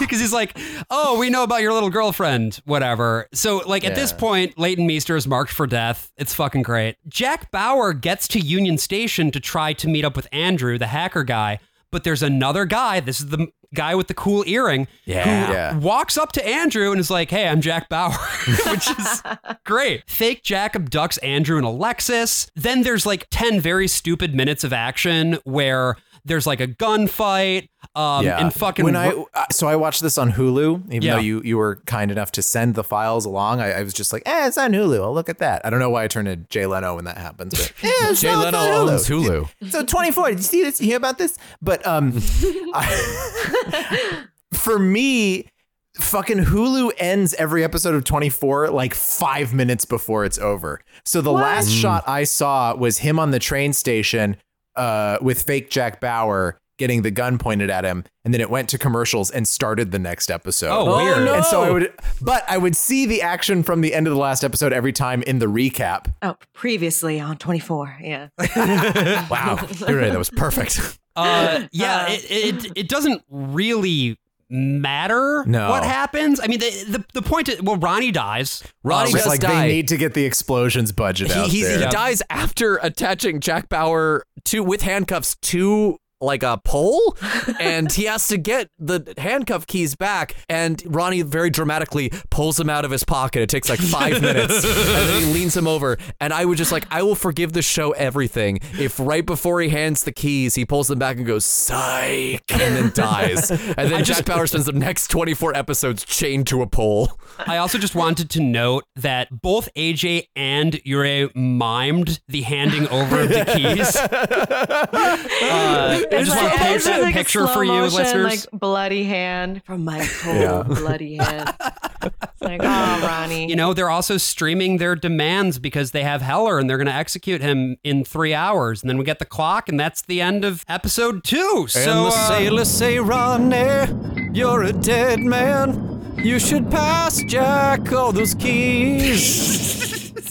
So, yeah, we're going to take a quick break. And when we get back, we'll go into episodes three and four, which include, among other things, Jack Among Us. Bauer with a sniper rifle, mm-hmm. Jack Bauer wearing a balaclava, Jack Bauer threatening to kill a whole bunch of civilians, and, mm-hmm. you know, a lot of other things. So, stay tuned for that. Hello, listeners. Carl Kukowski here, owner and operator of Cuckoo Carl's Clocktorium, located in the hollowed out husk of what used to be a radio shack in scenic Bakersfield, California. Listeners, do you have an upcoming appointment that you simply cannot miss? Do you fear the great emptiness of silence? Do you look at your clock but wish it could be louder? Then you need the anxiety clock, the clock that gives you anxiety. Be perpetually cognizant of your inevitable decay, as the anxiety clock lets you know what time it is by beeping a loud, unnerving beep even when unplugged. The anxiety clock comes in three distinct colors yellow, off yellow, and dread. So come on down to Cuckoo Carl's Clocktorium today and buy an anxiety clock so you too can feel the joy of a constant beeping at the back of your mind. It's counting down to something, but to what? And for what? I thought I was alone. I thought for so long that only I could hear it. But then he came. The man in the ski mask. It was a 100 degrees outside, as it always is, this time of year, but he waltzed in with a ski mask, and it's, it's like. I knew. He was covered in blood by the look of it, not his. He barked orders at me like a dog, but when he looked into my eyes, he could see it. The clock pulsating behind them. He took off his ski mask and whispered, You hear it too. I nodded, and without hesitation, he grabbed my head in his hands and twisted sharply, and for a moment, silence. I was free. I could hear my own thoughts again, but the clock kept beeping. Was over. I was free. I was free. I was free. So come on down to Cuckoo Carl's Clocktorium today and see why Clock Monthly called us a store that sells clocks. Cuckoo Carl's Clocktorium. Let's put a dial on that face. Previously on the worst of all possible worlds. 24 hours a day. Oh, oh my God, no. That's not the right sound. I can't believe you fucking Suck put in my a dick. 60 minute sound. I hate you so much. Oh my god. Damn it. We're on episode three. Uh, and it, something worth noting is that something that 24 did for a while is that they would do these back to back premiere evenings where they would have one night they'd show two episodes and then the very next night they'd show another two episodes. So they that's show kind of four episodes in a single week. four episodes, two back to back hour slots on two back to back nights. That's crazy. Absolutely nuts. But this was the show for a while, you know? Wow. Um, and you know, between this and American Idol, you know, they Fox had it locked in, dude. Yeah. Wow. Whoa. I, see, I didn't realize. I, I think I missed. I definitely missed out on the popularity of the show and how Sure. it felt in the states. You know, because I was just like, Mm.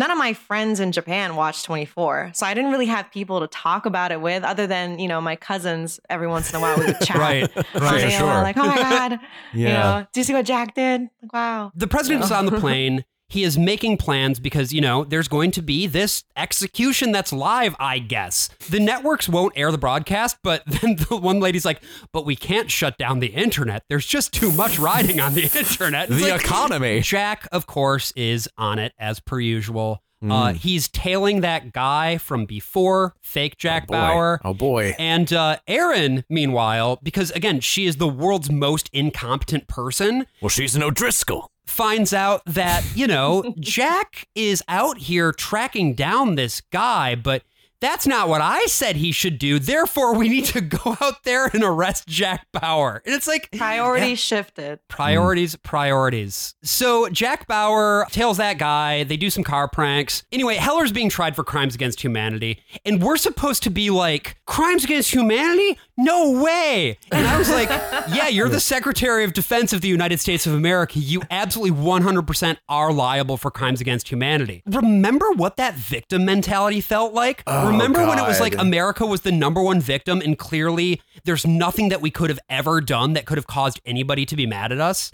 Yeah. No, it was always the freedom thing, fighting for freedom. Yeah, Yeah, you well, know, they hate us it. for it. Yeah, they hate us for our freedoms. If I can ask you, because you you were in Japan, were, were you in Japan like when 9/11 happened as well? Yeah, the whole time. Um, Hmm. I only visited the states like so. I was born and raised in Japan until I was eighteen, and Okay. then um, went to college in the states. But then I would visit because I have family in uh, New York. So like every Christmas, uh, we would go and visit my nana and stuff like that. But you know, never more than like two weeks, two three weeks. Oh, sure. So yeah, so I wasn't here for all of that. To what extent did that whole like America is the number one persecuted nation in the world narrative even make its way over? like I said, our household was pretty much American media, you know? Sure, yeah. So Sure. I don't even know if there was CNN, like, because we had to have cable to watch CNN. If not, we would have to watch, like, at a very specific hour. There was like 30 minutes of, you know, NBC headlines or whatever. But, um, so I guess I was 11 uh, when 9 11 happened. I remember obviously people talking about it at school, but Okay. it wasn't very, it was just like that th- crazy thing that happened in the US. Sure. Um, yeah, was there ever a worry about like terrorism coming to Japan at all? no, no. Yeah. One thing about Japan that people always say is like Japan is a peaceful place. Like Japan Mm-hmm. is a peaceful, like that's everyone's always saying that. No former PMs just got shot in the fucking broad daylight or anything. No, but Japan definitely has like long term or short term memory loss in terms Sure. of their Mm. own war crimes because Japanese people don't even know what to say to that. Like when I've straight up asked them, that's like one of my hmm. street interviews that I've done. Like, Oh, Oh, for man. TikTok? yeah, like especially right after Abe was shot, I was asking people, why do you think Abe was shot? And people were just like, oh, you know, there's just like a lot of weirdos out there, you know. And I was like, well, the consciousness amongst my friends in the States, for example, is pointing out Abe's legacy as not being very good because he, you know, was like a denier of a lot of these war crimes that Japan committed and, you know, like comfort women and things like that. He refused to apologize, all these things. And people were just kind of like, yeah, I don't know about that. Like, I, I Yeah, don't like know. I, I seem to recall because I, I watched it. Wasn't there like one guy who's like like a comfort woman? What's that? Like it? yeah, isn't that, like uh, or like the rape of Nanking, like not Right. really knowing what that was about. And but I remember our textbooks, you know, like history textbooks. There was like Yeah. Chapters on chapters on Hiroshima and like the atomic Sure. bomb, obviously. But Yeah. like you know, like rape of Nanking, like comfort woman is just like a little section at the corner of the page. Like, I guess that's normal. And I'm sure obviously US history textbooks doesn't yeah, I mean, like, cover. Yeah. I, I went to a school that was a little bit more unusual because of its um, position right next to a reservation. But like most, so like we would study things like the Navajo Long Walk because we were right on the Navajo Nation, or the Trail of Tears, or what Columbus was actually up to. But most most kids do not learn about like the real shit that the Columbus was up to, or the Navajo Long Walk, or any of that I, kind of stuff. I certainly didn't. Growing up in California, in San Diego, we were taught that the missions that were brought there were very peaceful and that everybody kind of Oh, got wow. along. And yeah, it was and they like- made tacos and rang Yeah. the bell. Yeah, and the Swallows return to Capistrano every year, and isn't that swell? Like you know, it, it- there, there is such there was such a like a whitewashing um, Yeah. of of America's crimes, much like you know this show tries to really paper over all of America's very blatant war crimes. Yeah, It's Yeah. a, I think it's just a function of empire. And one thing that empires, especially dying empires, don't like to do is acknowledge the bad things that they have done. Yeah. And and I feel like 24 is also sort of marking the turning point of going from ignoring it to saying, yeah, we do it. It's it's cool though. It's good, actually. Right? Yeah. Because like Yeah. like Yeah. compare it to like Korea, where we don't talk about what the fuck we did in Korea at all. And of course, Right. listen to blowback. But Do um, listen to Blowback. This season is so fucking good. Yeah, but the once we get to uh, the thing I always think of when I think about torture and and what we were doing during the Bush administration is Sarah Palin's first speech at the RNC when she comes out surprise VP nomination um and she gives this this this incredibly charismatic speech. And one of the things that she talks about is like yeah torture's just fine. Like these guys suck and they hate America. What do you want us to do? Give them flowers And I mean, if Jack Bauer is doing it, then it's got to be justified, at least according to, uh, I'm sorry, I'm I reading Justice Scalia? Supreme Court Justice Oh, God, Antonin yeah. Scalia. That is correct. Yes. He loved Jack Bauer so much. So much. that it actually weighed into a real Supreme Court decision Oh my god. regarding no. torture. I'll just run through a couple things that happened. We meet Marianne, who's played by the always excellent Aisha Tyler. Yes. Um, she's bad news. Yeah, Uh, just immediately start scheming. that's Yeah. that's all you need to know about her. I love that Gail the Snail takes the new guy aside and is like, Yep. by the way, we're all on Jack Bauer's side and we're going to turn against the government or whatever. And Aisha Tyler is implied to have super hearing in this scene. Yeah, she can fully fucking hear them She all the way across the room. Yes, she has bionic ears. It's amazing. All you really need to know about Aisha Tyler's character is that, yeah, she's scheming, she's up to no good, Mm-hmm. and uh, she is very clearly marked for death, and she will die. Uh, I think like episode seven or something like that. Oh, lame. They don't even keep her through the whole. I Fuck do like that there's this dialogue between Erin and Curtis where they talk about like the things that Marianne could do with the intelligence that she has. She Hmm. has details about the new UVX system. And in order to clear this, they would need to do a Section 1 security reboot. Ah, of course. I hate when that happens, or I love when that Uh, happens. Behrooz uh, comes to his mom because he's like, I don't want Debbie to feel bad because, again, this fucking Debbie thing is still going on. oh um, God, Debbie. There's just this fucking music here, too, it. which is just the most. Sometimes you just wish she'd get fucking poisoned. Well, um, in the interrogation room, because again, remember Heller's son is uh, going to get tortured. Curtis is like, no, we can't torture him with a nerve agent. He's white. Let's just, yeah, very much. yeah, And then come it on. zooms in on Tom Hanks. He's white. Just let's just like do sensory deprivation. Let's just Yeah. torture him in an even more psychologically uh, He says it's way. not invasive, and I'm like, this is so much worse. Are you kidding me?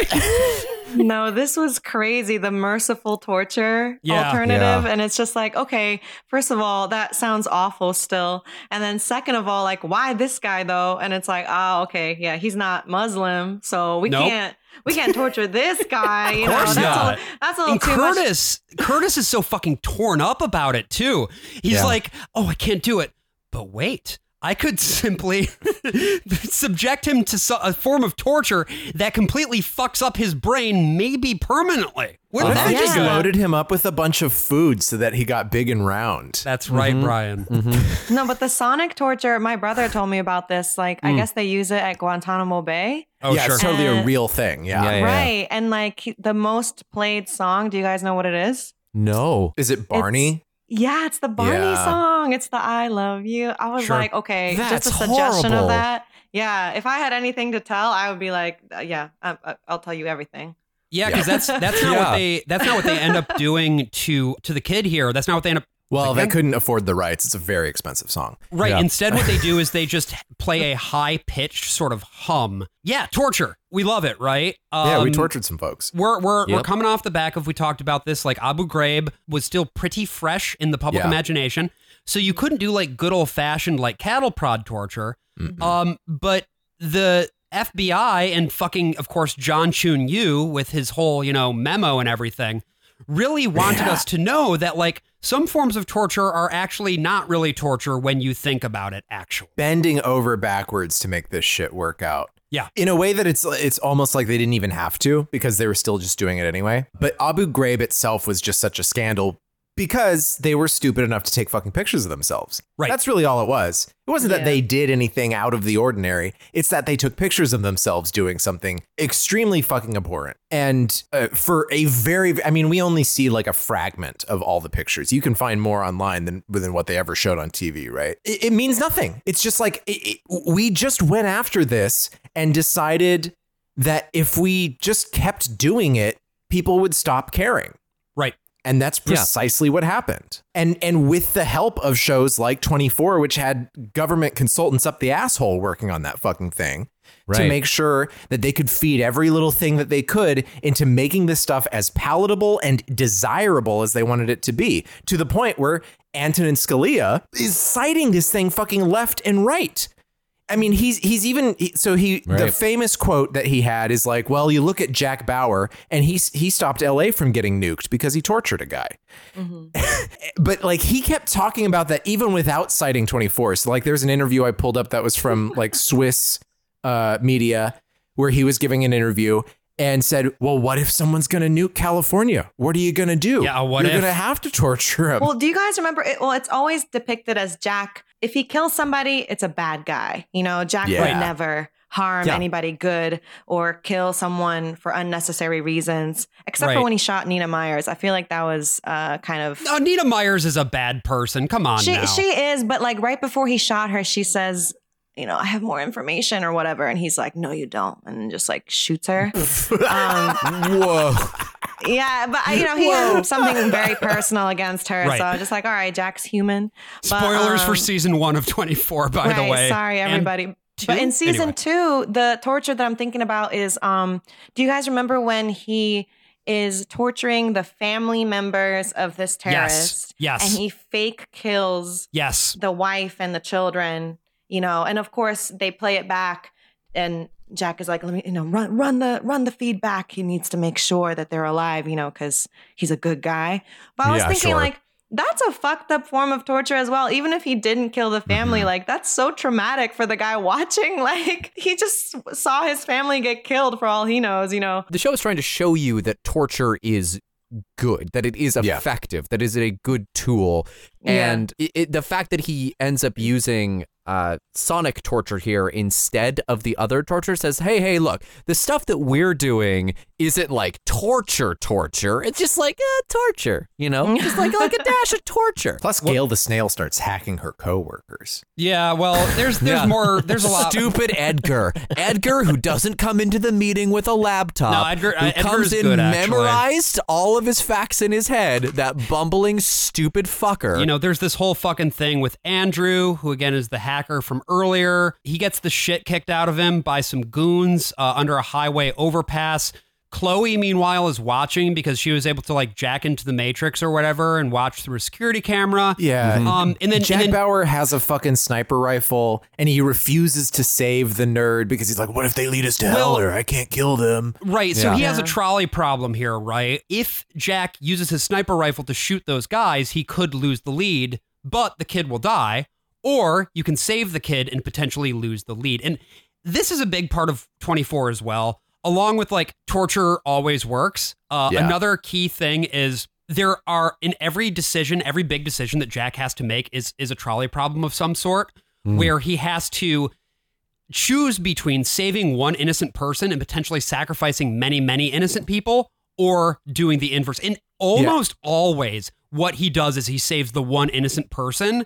And hmm. more often than not, that actually leads to lots and lots of other people dying, including but not limited to the time that they nuke LA in season six. But that's neither here nor there. It- yeah, which is why that's so interesting for Scalia to fucking cite the LA nuke because LA gets nuked anyway. Right. Right. It's like Jack Bauer has to stop the nuke from happening by torturing guys, but he didn't.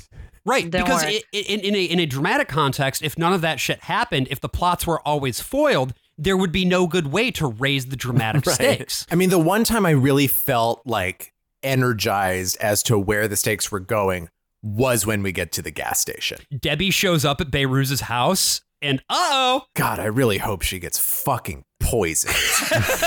Specifically. Brian, Brian, I got some real good He's news for saying you. what we're all thinking. yeah.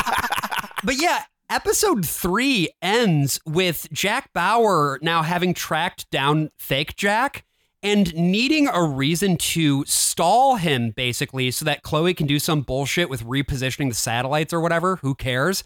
And Yeah. the way that he does this is by holding up a gas station. He just happens to have a ski mask, just I like know, on. just Oh, ready to go. Yeah. You don't have one? Weird. And this gives us the clock out of that episode and the clock into episode four. But yeah, let's talk about this. Uh, thank you, Brian. But let's talk about this gas station holdup situation, shall we? Oh, no, Uh, this oh is my too much. God. No, This no, no. much. It's too many the clocks. anxiety. It's too many clocks. This is like a fucking like Coen Brothers plot at this point. Like this guy is like Yes. trying to thwart some kind of already labyrinthine crime by making a labyrinthine crime of his own Yes. by holding up a fucking gas station. None of this makes any goddamn sense, and I am here for it. Yeah, I love Evil Kiefer. I love love Evil Kiefer so goddamn much. It, it's a perfect sort of bottle episode. I mean, it's not a true It- bottle it- episode yeah, of it 24. could be. like- Wish it was. It could be. I wish, really wish it was that we were just in that store with him for, for the whole time. But unfortunately.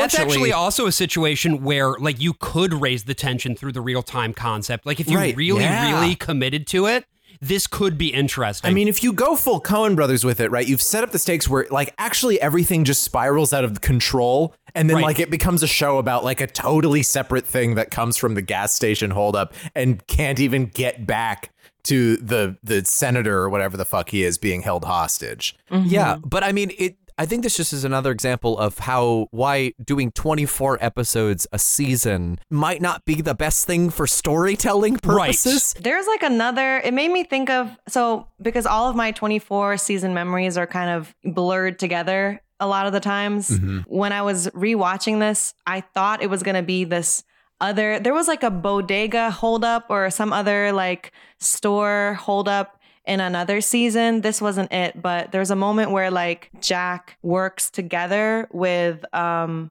Muslims who are there that's in season five, I want to say, where Jack goes to a, a, a guns and ammunition store actually that is owned by these Oh. Muslim guys. Uh, they're like Arab or something, and then Yeah, they and fucking they're like, we're patriots too. yeah, You yeah, know, we're, we're like, ah. you. We're not like those Yeah, other like, Muslims. oh. we're the yeah. the good Muslims. I'm not like know? the other girls. Yeah, exactly. Very pick me, pick me vibes. Um, so it's just like that's what I thought this was gonna be, and I just got confused, and I was like, oh wait, no, this is just Jack uh, stalling. I don't know. When you mentioned earlier, like Jack has to make a decision between saving everybody or like this one innocent person, I always thought he found a way to like do both.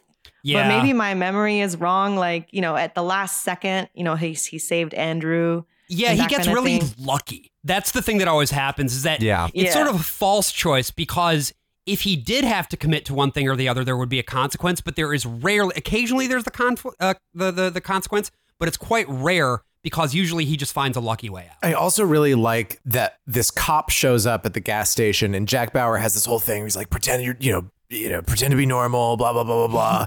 and then he just very easily takes the cop hostage. Oh, it's awesome. Yeah. Like, the like like something's definitely going on. And then Jack just grabs him and He turns goes him around. Into the store with you. And I, my Uh, note there is there like Keeper. that Yeah. thing where he takes the sheriff is supposed to be dramatic, but it's just really fucking funny. It's very Coen Brothers, like you said, Brian. Mm-hmm. Well, I mean, cops, they don't like move fast. So it's very believable. it's true. believable. Like, they don't have, like, you know, they don't have Jack Bauer training. They didn't go to his Right. school. Right? Yeah, yeah, yeah. So, yeah. Well, it's also the thing about Jack Bauer getting lucky. It's he's lucky because he's a good guy, right? And Yeah. luck Yes. always favors those who are morally just and right. Just make sure you're American and just make sure you're a good guy and everything will be fine. There really aren't any consequences for him because he is doing it for the greater good, despite you know traumatizing all the so people in this funny, store by like far and away. Um, and he's holding one of the bad guys hostage. I believe it is Evil Kiefer. Like it is the guy with the earring. Sorry, this is getting Yes. confusing. You're talking Fake about Kiefer. fake Jack, Fake. fake Yeah, Jack, fake Jack. Fake Jack, Jack fake Jack. Dark Kiefer has arisen, and he is out here to remove fake Jack from the equation. And then he just kind of keeps doing that for the whole episode. Yeah. Meanwhile, can we just kill off Leighton? I feel like we've been like dangling her death for a while. We're She's- back at Behrooz's house. We like how many times do we fucking come back to this house? By the way, a, a note They that I want to build because they want to build the whole like, oh, Right. they're gonna make the kid kill her. The, the Yeah, yeah, child yeah. is gonna have to shoot her Yes. as like an honor killing. You know, Right, like all right. Muslim boys have to do before they turn twenty. Yeah, I get They it. have Yeah. to drop off a suitcase and they have to kill a girlfriend. exactly. Yeah. There, there are moments Then too in you're this house. Okay, so there are moments too in this house. This show was also produced by Brian Grazer, who did uh, Arrested Development as well, and a lot of the camera movements are like brought over from Arrested Development. Like they You took know a lot of the stuff they learned on else 24. Looks Yeah. like it was brought over from Arrested Development. The, house? fucking kitchen in their house. Yeah, yeah. Uh, there's a point where he's he's driving the briefcase over to drop it off, where I'm like, oh, it looks like George Michael, and it was like little little did he know that he was dropping it off with a uh, Saddam Hussein impersonator. I counted in that kitchen 22 cabinets and eight drawers. what? You counted them? Yeah, because I was for like, that's so. I. I, I was just like, I looked at that kitchen. I was like, why are that's so many cabinets? That's so many. Model home. Yeah, it was. I like to think that it wasn't that it was uh, iced tea that she then poisoned, but that they just had a thing of poison iced tea lying around for exactly this reason. Just a big label on it. Do not drink for girlfriends only. Right. Because uh, Shohreh Shohreh Aghdashloo serves Leighton Meester some iced tea, and from the moment that that thing touches her lips, you know exactly what's going on.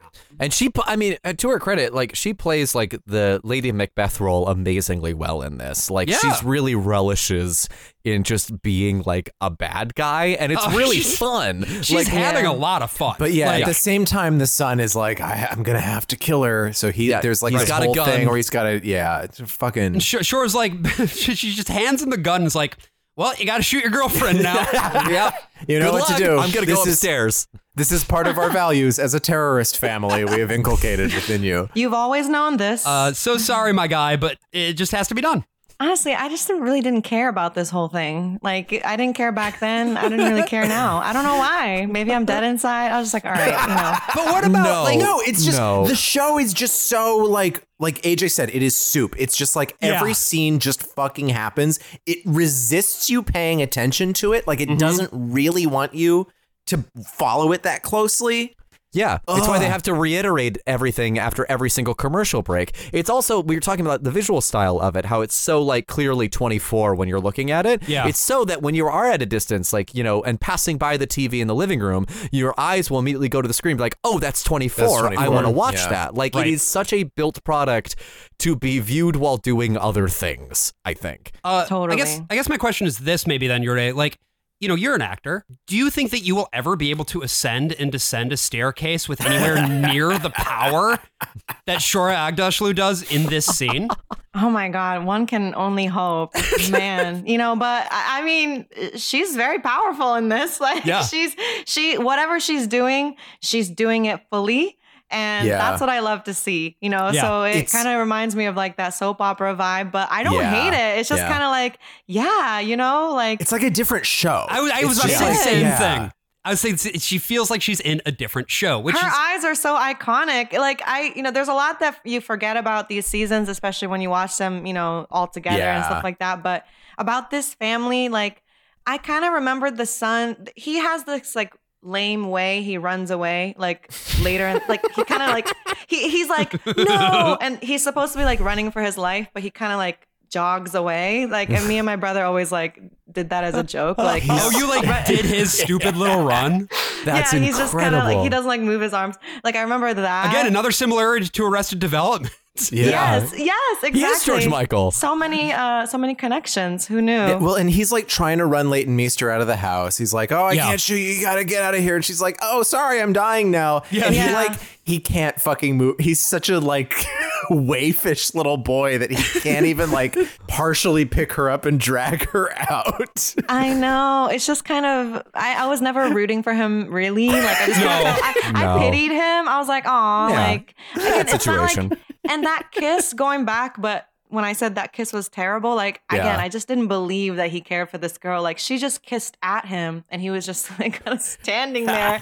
And, you know, do you even like her? Like, what does she have on you? You know, but um, she the mother was memorable. Like, Yes. all this to say, like she was the one that stole the show. I, I didn't even really. The dad didn't even have an impact that much. No, so- the dad is just like broadly a bad guy. Um, Yeah. and, and and he's to be fair, like the script doesn't give him much to do. No, he's beyond just being like stern. calculating, just like the guy who has the plan and is carrying there, it out. there is that very weird moment where he's in a cafe after talking to his wife, and there's like some sort of catastrophe that's happened. I think it's the train crash is like being reported on TV, and then and then a Muslim woman wa- uh, approaches him and says.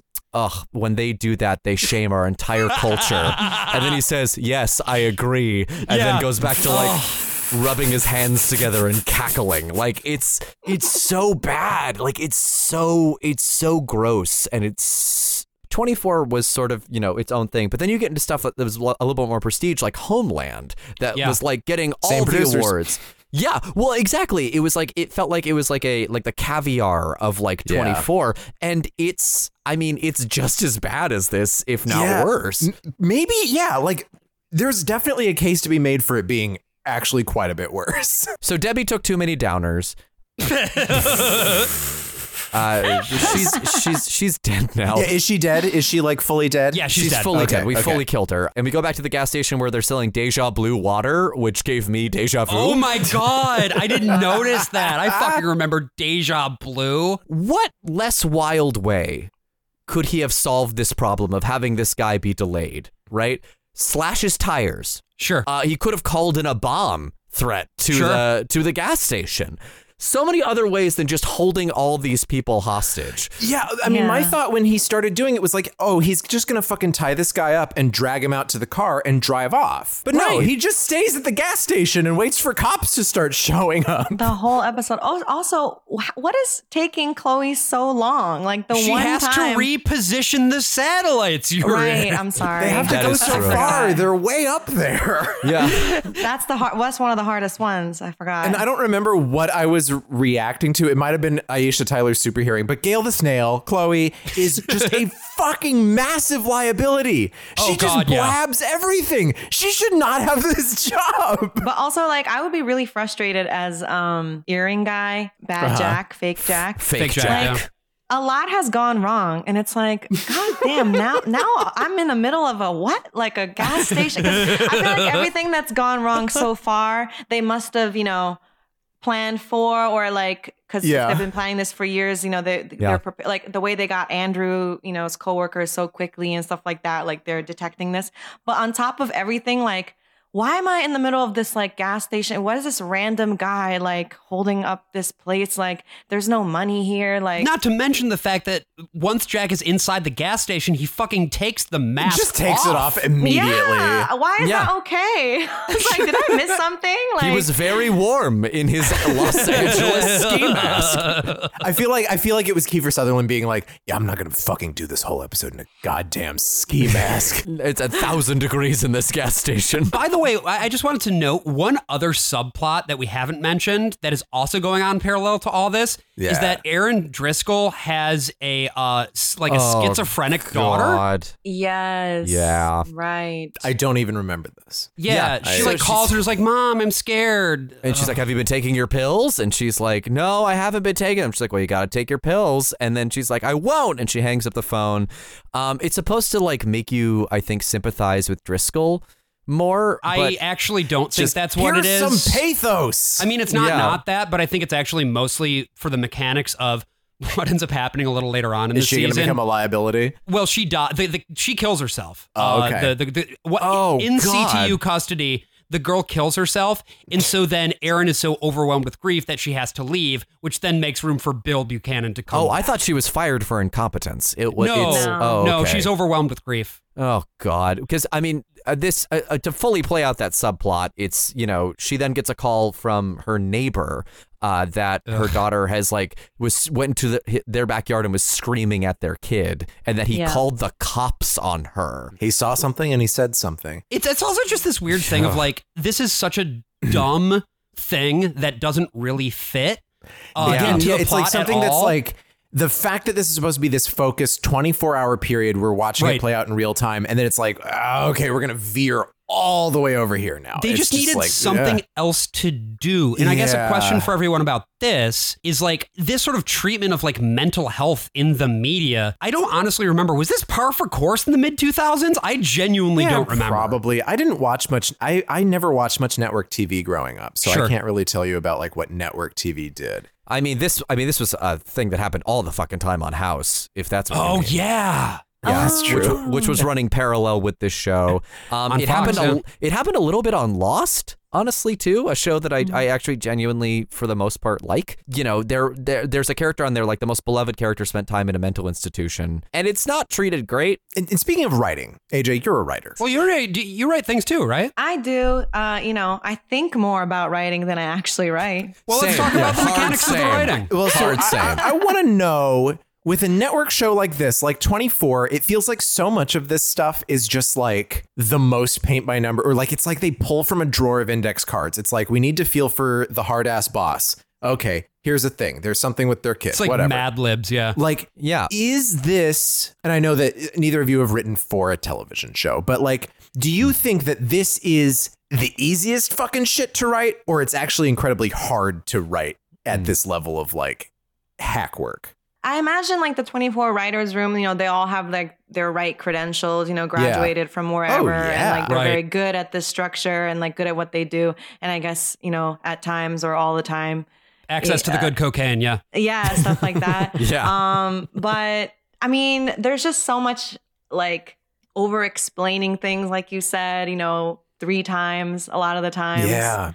And is that good? I guess it's effective, right? It gets the job done because, you know, you have to assume not everyone's following along. So I guess it depends on what you're expecting from it. Like, what lens are you looking at it from? Obviously, it's not like high art, but at the same Yeah. time, I don't think what they do is easy. And I'm, I'm never going to say, like, oh, yeah, I could do that. Like, no. No, no. I That's a mean, I would, I would lose my mind. I think Yeah. writing a show like this, um, because a lot of it also feels like first draft stuff that they just didn't have time to fix. There's a point where the president, the president tells his like staff, um, "Keep us closely posted," which is such a weird turn of phrase. Close po- AJ, just for your reference, close Yep. posting is when you're standing next to somebody and you post on Twitter, but you show them what you're about to post. We call you do we it. call that an Evan Hansen in the business. Um, it's something too that like John Swartzwelder talks a lot about um, when he was writing on The Simpsons. Uh, when you know he gives very rarely gives interviews, but more, most recently like uh, gave uh, an interview where he talked about his writing process, and he was just like, uh, "I am a much better rewriter than I am a writer, so I just get the first draft done as quickly as possible. And if I know that I need to get Homer into a certain place, at the end of the scene, Homer will say like, "I have to go to here now," and Mark will Right. say, "Okay, goodbye, Homer," and that that'll be the that end of the happens scene. all the time in 24. It's, Yeah. it's that Yeah. thing. Right. But then they just don't. It seems like they, They don't do go it on back the and phone. rewrite it, you know, Yeah. because there there isn't time. Because most show orders are twenty two episodes, right? They're going Right, two yeah. more. Sometimes it more. leans into 23 or sometimes it's like 21, but this has to be a solid 24 the name of the show. every fucking season. 24 hours a day and that's, That's going right. to require some vamping and a Yeah. lot of the dialogue just feels like vamping to get to the next thing because they only have so many events that they've planned out Chloe gets arrested. Yes. correctly actually Uh, Erin Erin uh, calls Jack and is like, "You have to stop doing this." Fake Jack commandeers a yellow pickup truck. yeah, like Jack is like, I'm going to send him southbound on this road. So he drives far, far away from the gas station with him as a hostage, Yep. drives north, and then releases him and is like, walk that way. Right, right. Like, that's just, why not just have him walk out of the gas station? there are then more there- cars there and then and then yeah, just tell the tell the tell the cops who you are. Tell them that you're undercover. Like easy. guy. CTU is able to, I guess, tap another node or whatever. Uh, we learned that Jack was, of course, once again right about everything. Where the terrorists are, what they're doing, who's behind it.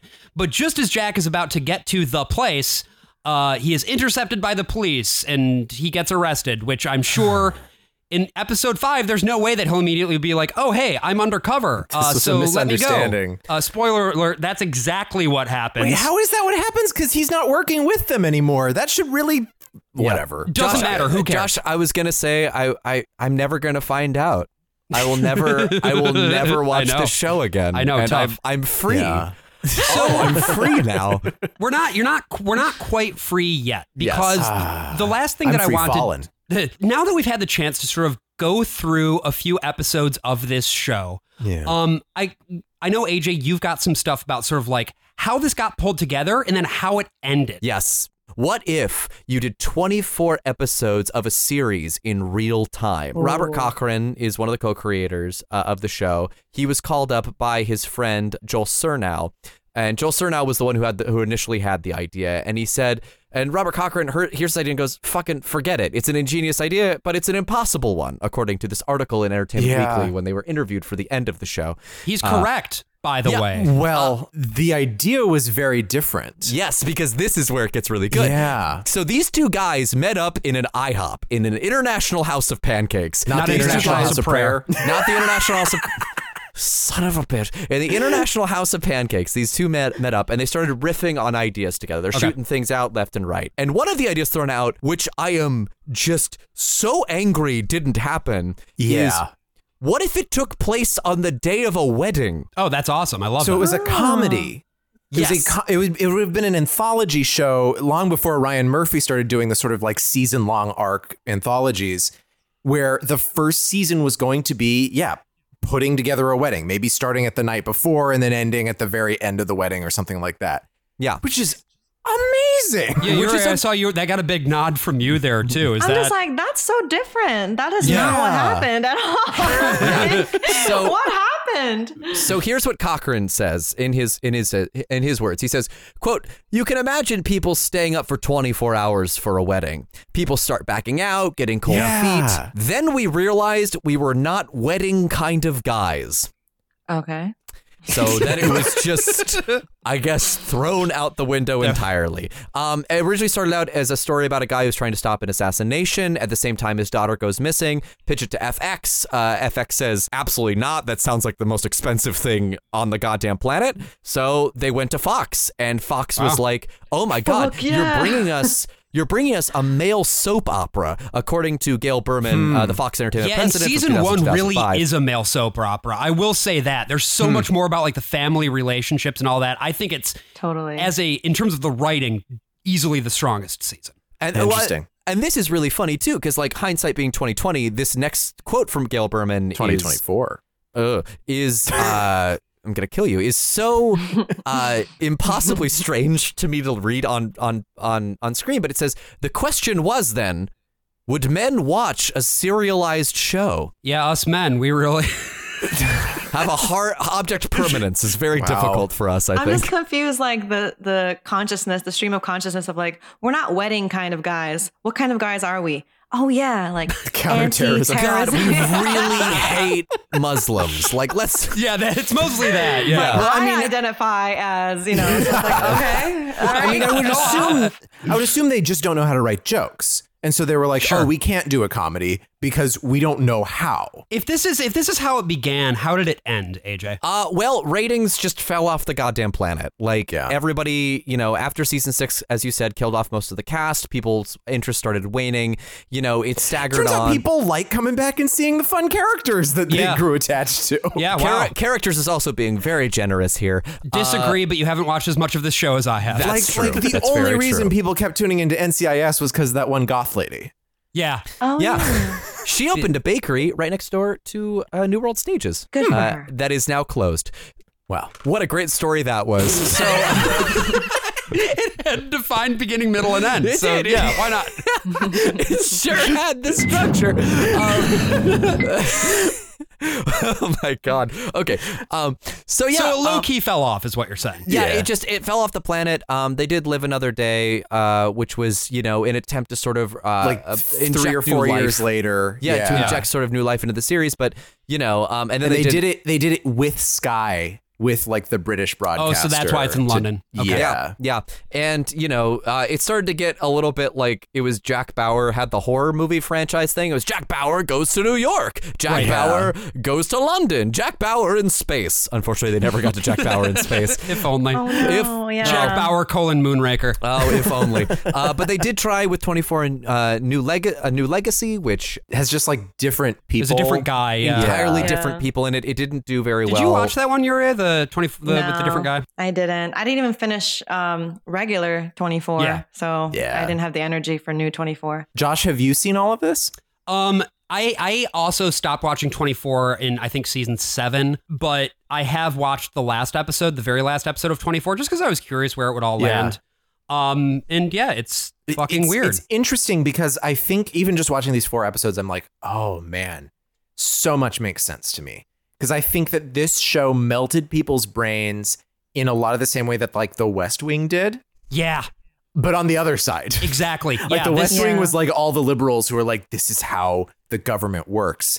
And Yeah. then like on the right wing side, it's like, this is how dangerous it is living in America at every moment, or Yeah. specifically Los Angeles.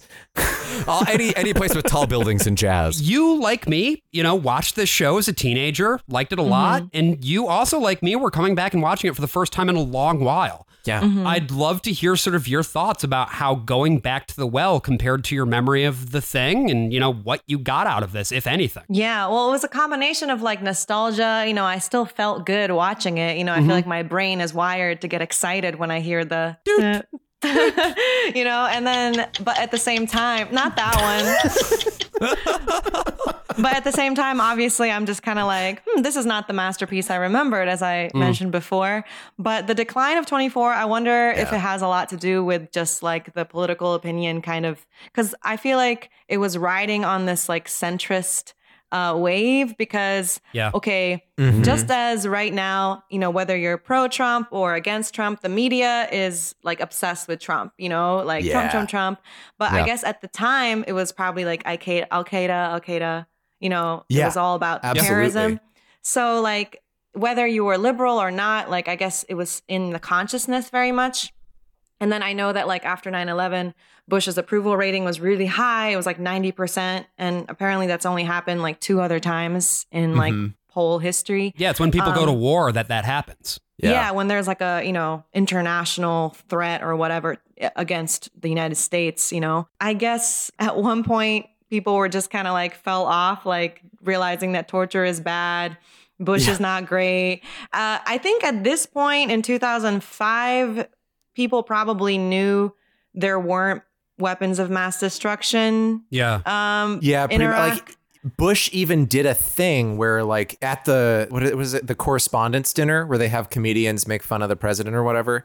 They had Bush Yeah. do a speech where he was doing jokes, and one of the jokes was they took pictures of him like looking under his couch in the Oval Office so and going, weird. "Oh nope, no weapons of mass destruction there." Uh, that's horrifying. We all just did a full body cringe just now, listeners. oh my god, that was just terrible. Well, and it, and I mean, and the fact that he's being rehabilitated, right? You know, Yeah. in the press now, Yeah. and how like you know he all of these war criminals are trying to you Michelle know. Obama gave him a lemon drop. Oh Or a my cough caught, drop or he got caught in his poncho, like oh, like he's like He's Tom- just like us. He's just like us. Oh, I also want to point out that like even right wing people, I know they're like, you know, America, but also against government. Right. So like I think Jack was like the perfect okay, he's a real patriot, right? Yeah. But he sees the flaws in government, you know, Right. just like me, you know. So it's just like this weird relatability, even though no one could ever be like him. But it's Yeah. like I would be like him, you know. Yeah, Yeah. an interesting differentiation there, though, between sort of, I think, the 2000s mentality and the modern mentality is that at least back then, there was still this idea that the fact that there was a government bureaucracy to deal with terrorism that could back Jack Bauer up was in some way, shape, or form a good thing. Whereas now I feel on the hard right, there's no Yeah. real desire for government bureaucracy whatsoever. Well, 'cause and the, the fucking FBI just raided Donald Trump Exactly. at Mar-a-Lago. Uh, Yurié, is there anything that you wanted to talk about or plug or anything else like that before we bounce? Well, I'm very excited that um, the short film that I wrote, directed, and produced starred Yeah. in uh, my my baby. Uh, it's called hashtag sponsored. It's a short dystopian thriller about social media influencers in the climate apocalypse. Um, it critiques neoliberalism heavily, and I shot it in like early 2019, and finally finished like as of earlier this week. Um, wow, congratulations! Thank you so much. Um, very Yeah. excited about it. It, it kind of oddly predicts COVID because one of the elements of chaos that is going on. So basically, the plot is influencers are quarantined inside because the planet is now like uninhabitable. And Okay. there was a bunch of things going on, like ultra storms, wildfires, and one of the things I write in is like this mysterious plague. And uh, so there's like people who are masked in the sh- in the movie and stuff. So Mm. you know, when COVID happened, I was like, yikes, this is kind of uncomfortable, you know, because it was supposed to be like a distant reality I was writing about, but I was like, oh, I guess we're here. Yeah, Uh, sometime in the future. Oh, it happened. Okay. yeah, I was like, cool, it's relevant. Yay. Um, I mean, not for us, but for me. Um, so, yeah, I'm very excited to release it somehow, somewhere. Uh, I don't know exactly what the best uh, move is. I was talking about it with Josh yesterday. You know, I've just been focused on like getting it done, and Yeah, it was like yeah. S- super I know low budget like. and be- yeah. be- I was saying that too. Yeah, with our videos, take a long time to get that shit done. But that's Yeah, cool. Oh yeah, my goodness. I was just like, how can this possibly take this long? But I had a lot of obstacles, you know. Why was there a pandemic or something? There, wa- there was a pandemic. There was a pandemic, and also just kind of, you know, putting things together like budget wise and you know Yeah. hiring people working with i worked with some people who i shouldn't have worked with and like Of you know ha- had to kind of go back and like okay scratch that we have to start again uh, things like that happen but it's here and it's finished and um, it's still it's i still like it normally i hate things that i created like even like a month ago i'm like Ew, Oh, yeah. cringe you know I don't know what But this that's is like. Yeah. but this one for some reason i'm like okay i still this still slaps so i'm Oh. excited to um yeah have people watch it somehow so Awesome. yeah it's called hashtag sponsored And uh, if folks want to, uh, you know, get a hold of you on social media or whatever, is there anything anywhere that they should follow you for that? Yes, definitely. So uh, my TikTok is the biggest platform, and it's everything is the same handle. All of my social media, it's at Baby Pink House, but H A U S. But so uh, yeah, I post like my skits there, my street interviews, a lot of cultural stuff about introducing Japan. I try to do like the real Japan stuff because I know the world is very interested in Japan, but I feel like a lot of the times it's surface level. Yeah. Um, it's not it's not all anime and fantasy and you know everything's great. You know, there's a lot of like grim aspects of Japanese culture that you know I try to uh, comment on. You know, from the heart. You know, it's still my home and everything. If you are listening to this, definitely follow uh, Yurié's account there as well. Really cool stuff. Great Thank you. interviews and just like generally engaging, like day to day, day in the life kind of stuff. Uh, especially if you love trains like I do, you'll find a lot to like. Great. Yeah. I have to make a TikTok account now. Yeah. so, in her review of the finale uh, for the Los Angeles Times, uh, Mary McNamara said the following Because 24 is nothing more or less than an epic poem, with Jack Bauer in the role of Odysseus or Beowulf, which means he needed to be fighting monsters, not essentially decent people who have made one very bad decision. And when you look on the legacy of 24 into the modern day, of how inspired a lot of people in Guantanamo in their torture techniques, how they looked to Jack Bauer and said, well, what he's doing gets results, and that must be, you know, what I must do to get results. The way that Yeah. it dehumanized, you know, its terrorists and uh, instilled that sort of sense of unease at the other that is coming for you, that has already perhaps infiltrated your very suburbia. It set a bomb at the center of the American empire. And its ticking is something that we could still hear today. And it sounds a hell of a lot like that. I'm the worst of all possible AJs. I'm the worst of all possible Joshes. and I'm the worst of all possible Brian's. So many possible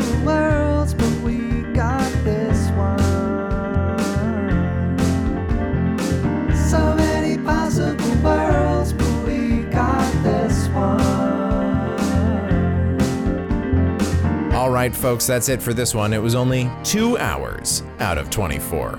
Again, very special thanks to Yurié and you listening at home. You can check out her social media over on Twitter, Instagram, and her very popular TikTok at Baby Pink House. And that's House H A U S, the German house, not the English one. As always, this show is brought to you by our patrons over at Patreon. You can join too. It's patreon.com slash worst of all. Again, that is patreon.com slash worst of all. Of course, on Friday this week, that's two days after this is getting sent out, Josh and I are going to be at the New York City Pinball Championship. We're going to be there with Crazy Levy Naaman and Blueberry Johnson to talk about the continued peril and problems of Deep Root Pinball. We hope to see you there. See you next time.